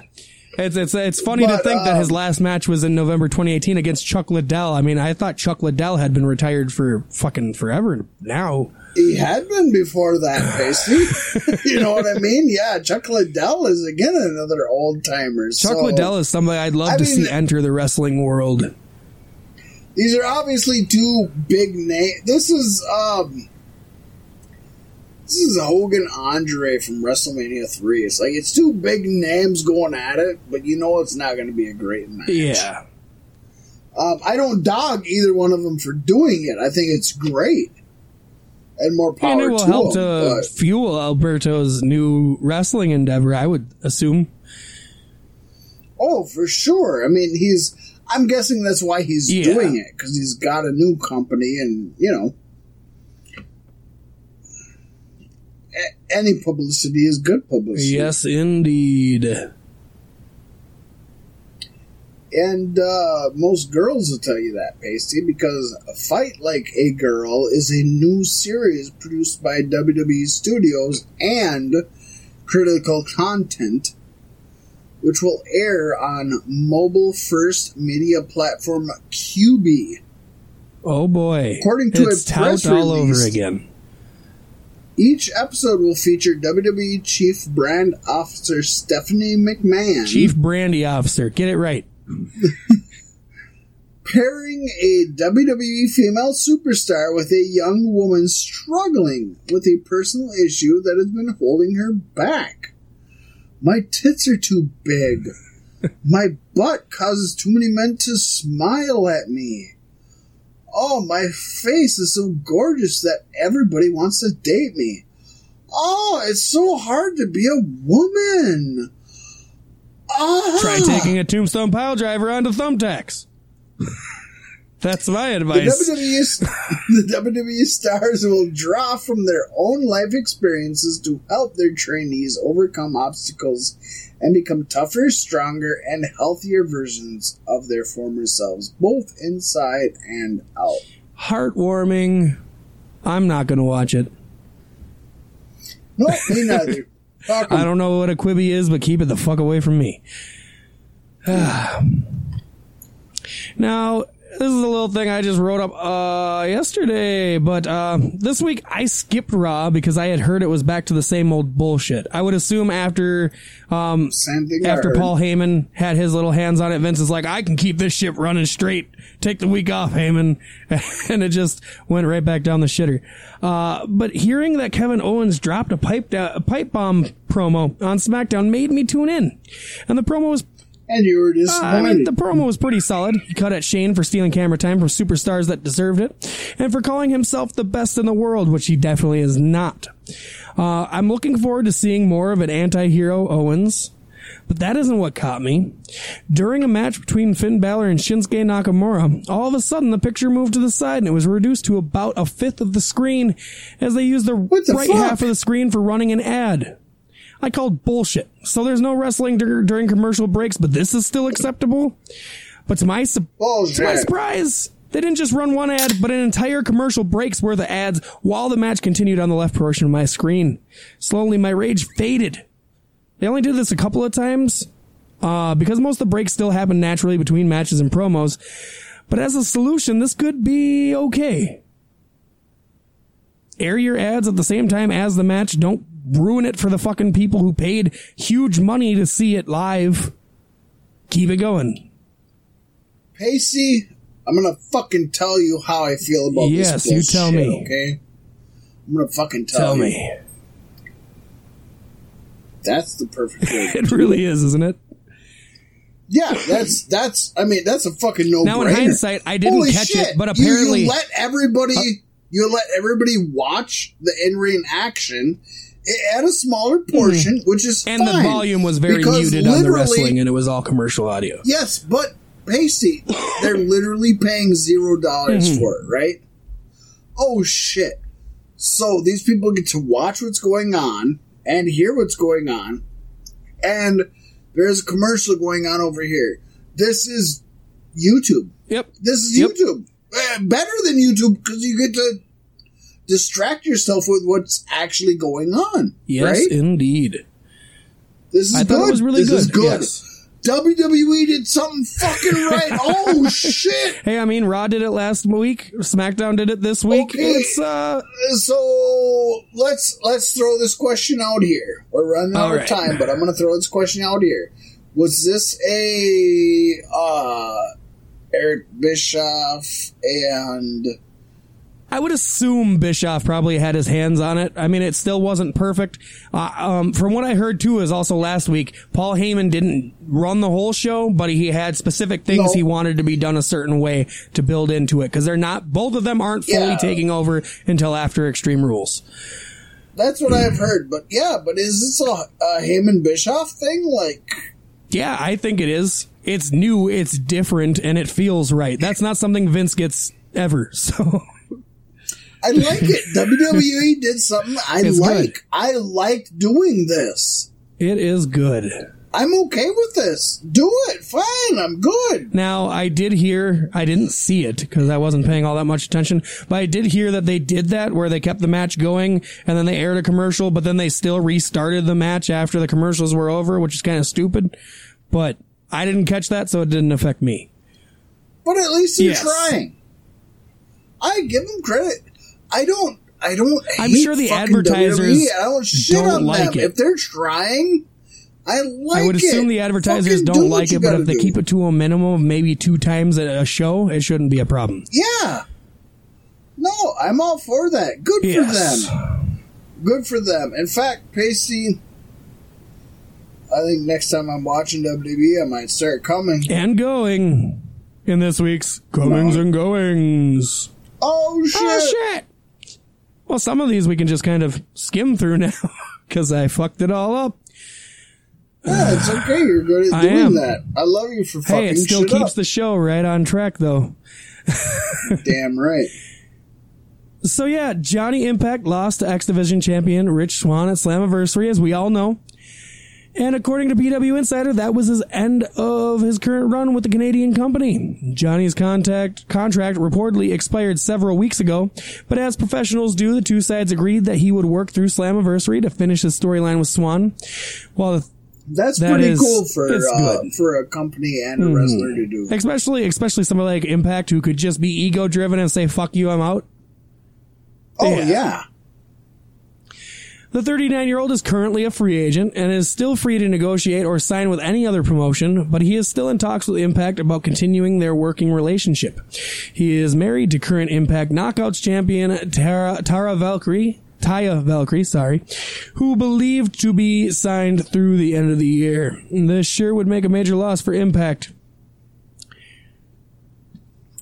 You know, I never know what's going on with Johnny Impact. He he does whatever is best for his bank Mm. account, and that's the man of a thousand that's names. what he should do. Yeah, yeah, that's what he should do. I think personally, he should stay with Impact and be one of the top guys. But I could easily see, as I said to you, Pasty, this this isn't new. I could see Johnny Elite showing up in AEW. Yeah, I don't see that so much, but I could see him going back home to the WWE and maybe not going right to WWE, but going to NXT. And then maybe being a trainer. I think he's still got a lot in his He'd tank.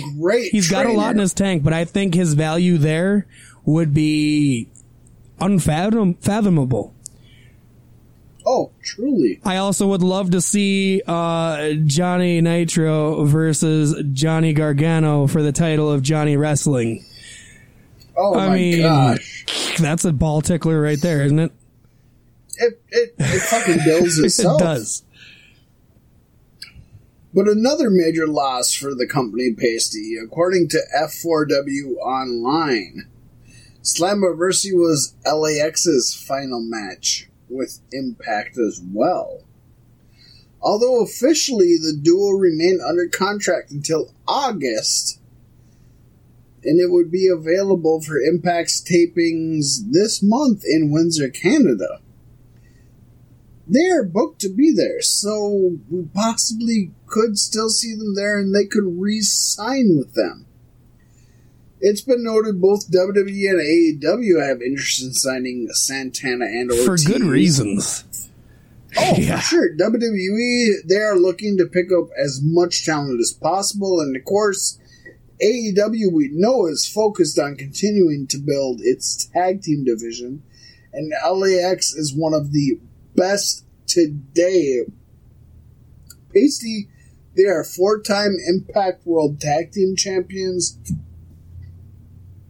the longest reigning tag team champions at 261 days, and the longest combined tag team champions at 662 days in that entire. That's huge. I want to see them go to All Elite. Uh, I, you know, we might not got Moxley and Janela, or yeah, Mox and Janela in, in a match together, uh, ta tag teaming, but I would love to see Mox and Janela versus LAX. I would, Oh, that I would would love to see the. Lucha Brothers and the Young Bucks and LAX in a three-way tag match. There is so many layers of insanity you could build off of with LAX in AEW. And honestly, I don't see them going to WWE just for the reason of uh, Konnan. To be honest, I want to see them stay in Impact Wrestling because obviously LAX was born in Impact Yeah. Wrestling, and I think, I think it, it belongs there and it thrives there. But anywhere that they can show off their skills, I'm hundred percent Uh-huh. for. So go right ahead. And let's face it, they pro- I think they by now they deserve more than what Impact is probably paying them. Well, it depends on what anybody else is willing Yeah. to pay 'em, I guess. But talking about paying people, um, yeah, PC Impact made a pretty ballsy move on this last uh, Slammiversary that we started talking about. Yes. What happened there? Well, Rhino appeared and delivered a gore, or at least a masked man with the physique of Rhino appeared and delivered a gore. But Rhino is still under a non-compete cause with WWE and is actually listed under their active roster. And I think what it is is he's still signed to WWE. That was fun. He's, he, I think he's still signed to WWE, and, and, and if he lets his contract go out, he wouldn't be under a non-compete clause because he fulfilled his contract. But yeah, that was, uh, ballsy as fuck on his part, appearing under a mask and delivering a gore for a company that is not the one he's legally bound to at the time. Yeah, pretty ballsy on Impact's part Yep. as well.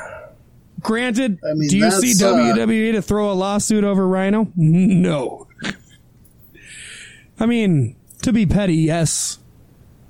And they would if it was AEW, but I don't think they will if it's Impact. Probably not. But God, that's still like, why wouldn't you just wait? Yeah, right. And why wasn't mean, it I- I Moose? get it, Why it's- wasn't it Moose? If Moose is the guy who's Yeah. got a problem with ECW guys, why the fuck didn't he attack Moose after Moose beat RVD? Yeah, they show up late? it. he showed like- up late, so they're like, "Oh, you're gonna." I don't get it. I don't get it. It's it's really weird. Like, I, you know what? I love Rhino, but I wouldn't risk legal ramifications to have him on my show. No, he's not Randy Orton. No, and and I'm not a big Randy Orton. No, but if it was Randy yeah, Orton in a mask, you, you'd have less of knowledge that it was him. You know what I mean? Rhino, Rhino, you Oh, can tell who he is by just by the shape of his body. Ain't nobody else shaped like that, really. Oh, it was super. I mean, it was totally him. The way, not only the shape of his body, but the way he did the gore. It was like, yeah, you know Mm-hmm. Big mass of curly hair sticking out the back of the mask. Yep. Yeah, well, moving on. Major League Impact welcomes Georgia Smith as their newest broadcast correspondent. All PC. right. Smith started with MLW at their Kings of Colosseum broadcast.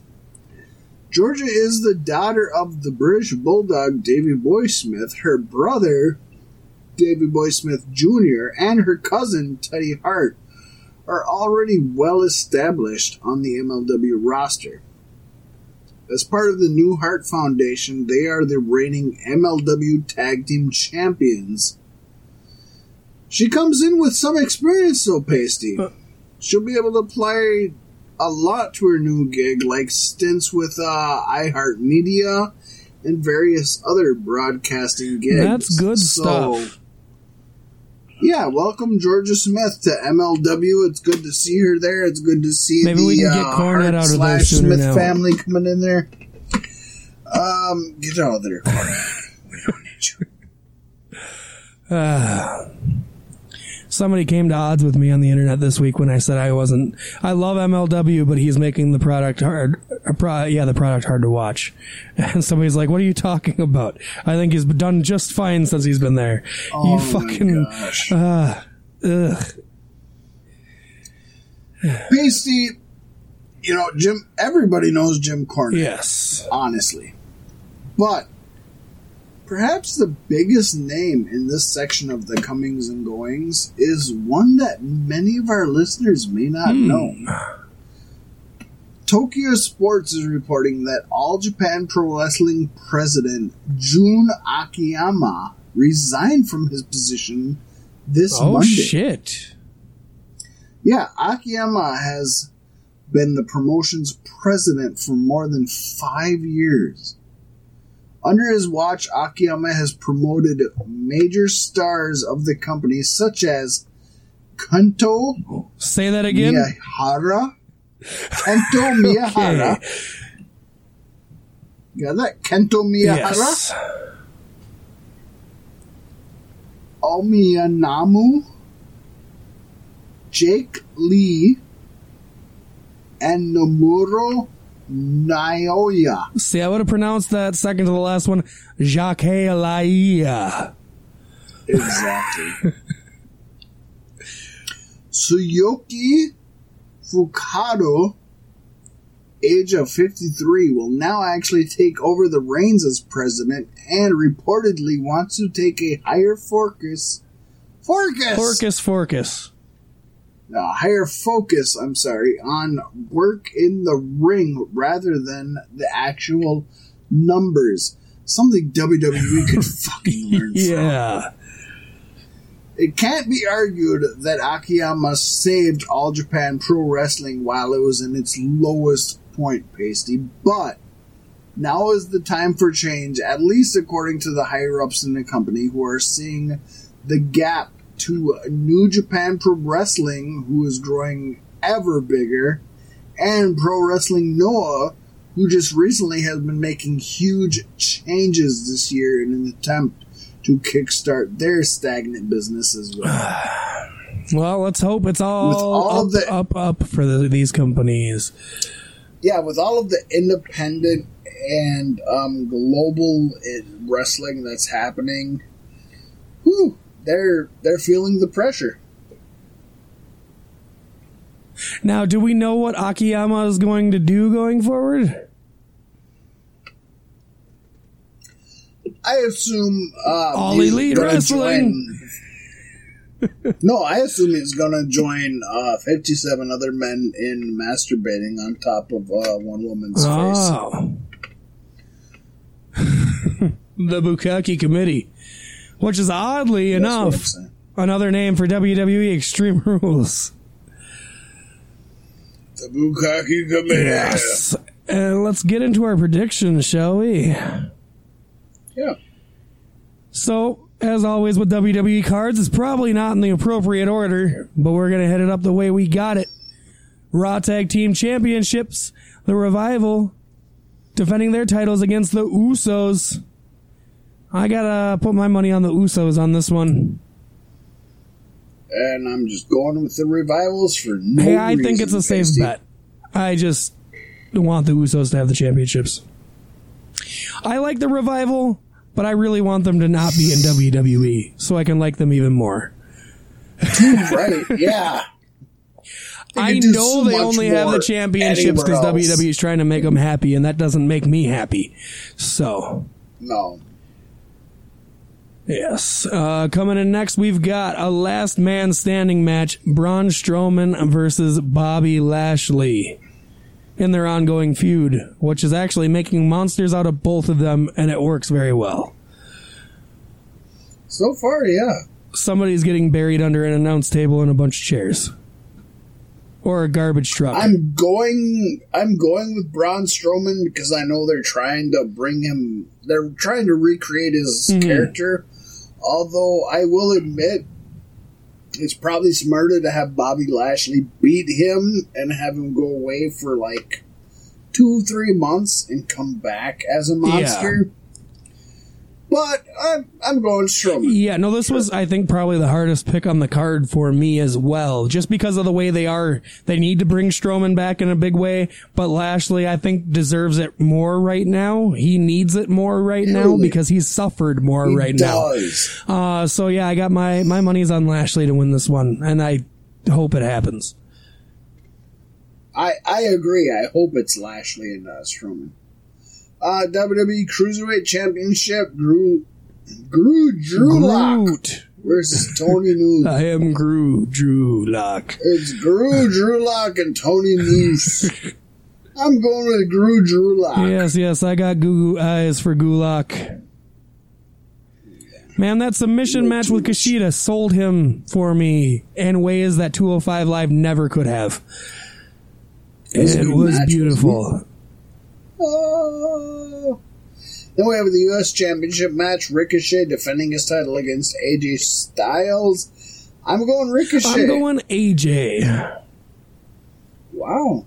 I think that's a step down for AJ. Yeah, personally. probably, but I don't want to see him have a top championship right now anyway. So U.S. championship is good. Plus, with him uh, possibly getting back together with Gallows and Anderson, as they've been alluding to lately, it could be a good run. So, folks, send your messages to Pasty where he says that AJ is not good enough for the world title and that Ricochet is not good enough for the U.S. Oh, Ricochet title. is, All right, but he's good enough for better match. things too. Nope, that's what Okay. you said. Just Yep. stand by Okay. it, Pasty. God damn right. it. God damn it. Then we've got a triple threat match between Daniel Bryan and Rowan versus the New Day versus Heavy Machinery. I'm just kidding, Pasty. I know you love I do. I love them both. I do, and I want to see good things for them both. But AJ Styles' world title run was uh, it got stale, and so he doesn't need that right now. But I think he needs a championship, and as a heel, it could be a good run. I can dig it.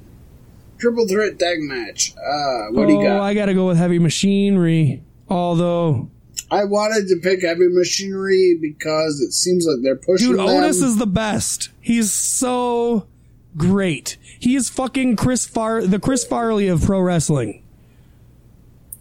I wanted to do it, but you picked it, so I'm going New Day, so I can do something different. So, um, you know what? You can never go wrong with picking No. New Day. They're obviously in the And running. I mean, Bryan right? and Rowan could just retain too. this is, I think this will be a good match all the way around. so. It's, it's a contrast of styles throughout, and it will be a lot of fun to see. Yeah, I hope so. And and I, I right there with you. I want to see the New Day have championships while Kofi still has his championship. So how about the uh, SmackDown Women's Championship? We got Bayley In a handicap match. taking on Alexis and Nikki Cross in a handicap Yeah. match. Uh, who you got? I got Bayley, obviously. Usually when there's a handicap match, you know it's going to go Mm-hmm. towards them. Um, I feel the same way you do. I'm not giving you extra points for That's it fine. It's too fucking But I've got obvious. Come Bayley via Sasha Banks. We even put it as a Yes. tiebreaker. And I don't know that Bayley will need Banks because she's done a pretty good job of sowing seeds of doubt in Nikki's mind about Alexa. But Nikki's still very delusional about it. So I'm thinking that'll come to head after this match. I hope Bayley doesn't need her. I hope Bayley wins it on her own. To be I hope they keep Banks at home for being a crybaby bitch. well, that's just me. there you go. Either way, yeah, I'm, I'm with you. then we have Kofi Kingston versus Samoa Mhm. Joe. And rumors leading into this is Kofi Kingston is already injured from SmackDown. He's got a back injury. They collapsed his chest, or what's left of it. uh, I gotta go with Samoa Joseph. Yeah, I'm with I, Samoa mean, Joe. I mean, if New Day wins the tag team titles, they'll still have it for a short period of time while Kofi's on top of the world. But uh, I don't know. Kingston, he's he's been a good champion. He's been an entertaining champion, but you still look at him and you say he's not a top guy. I would, if he wasn't injured, I'd like for him to Yeah. keep it. To be honest, I'd like to see Samoa Joe stop getting fucked. that. I wish it, I wish it was Joe versus Rollins, but if he's got to take it from Kofi, he's the man to do it. So now we got um, Seth and Becky defending their titles against Corbin and Evans. Stupid. This this was the hardest one for me to pick, to be honest. The hardest one for me to pick.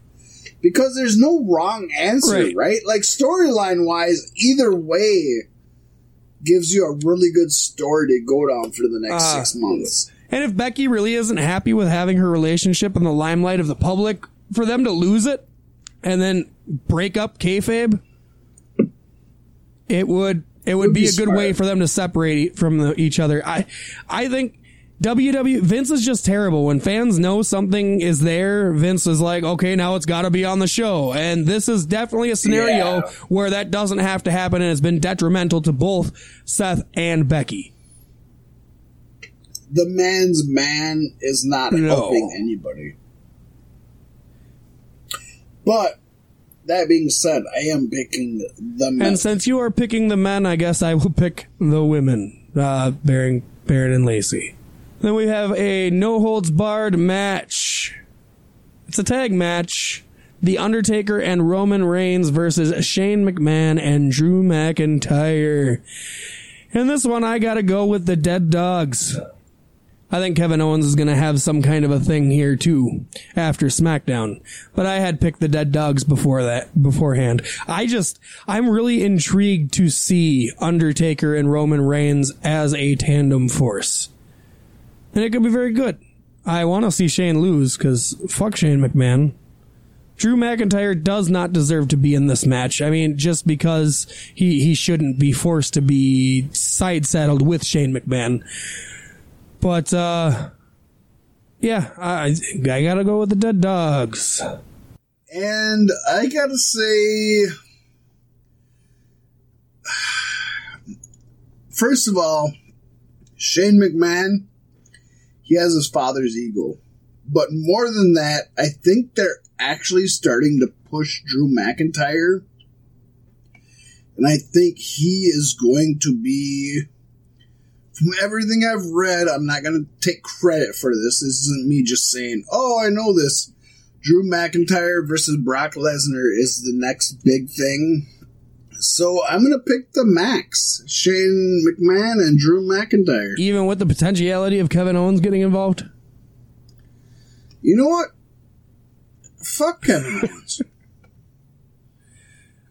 That's what I say. Fuck All Kevin right. And that brings us to the tiebreaker for this event. Will Sasha Banks come to Bayley's aid? I say yes. And then she'll turn on her. Um, Pasty, that's exactly what I wanted to say, but since you said it first, I'm just going to go no. And I don't think this is going to go to a tiebreaker. I think it'll be pretty obvious yeah. who wins. So uh, we don't have a lot the same. But yeah, I agree. I'm looking you. forward to a very solid re- uh, weekend of wrestling, though. It should be a good time. This is going to be fantastic, and we got the Galactic Get Down to come to. So fuck, it's amazing. Wonderful. Uh, Pasty, we are out of time. It is time to sign Yes, off. indeed, it is. I, of course, am always Fat Mac in the back with a hundred sack in the back of his pants. And I, of course, am the hasty pasty. Might be. We'll see you next week.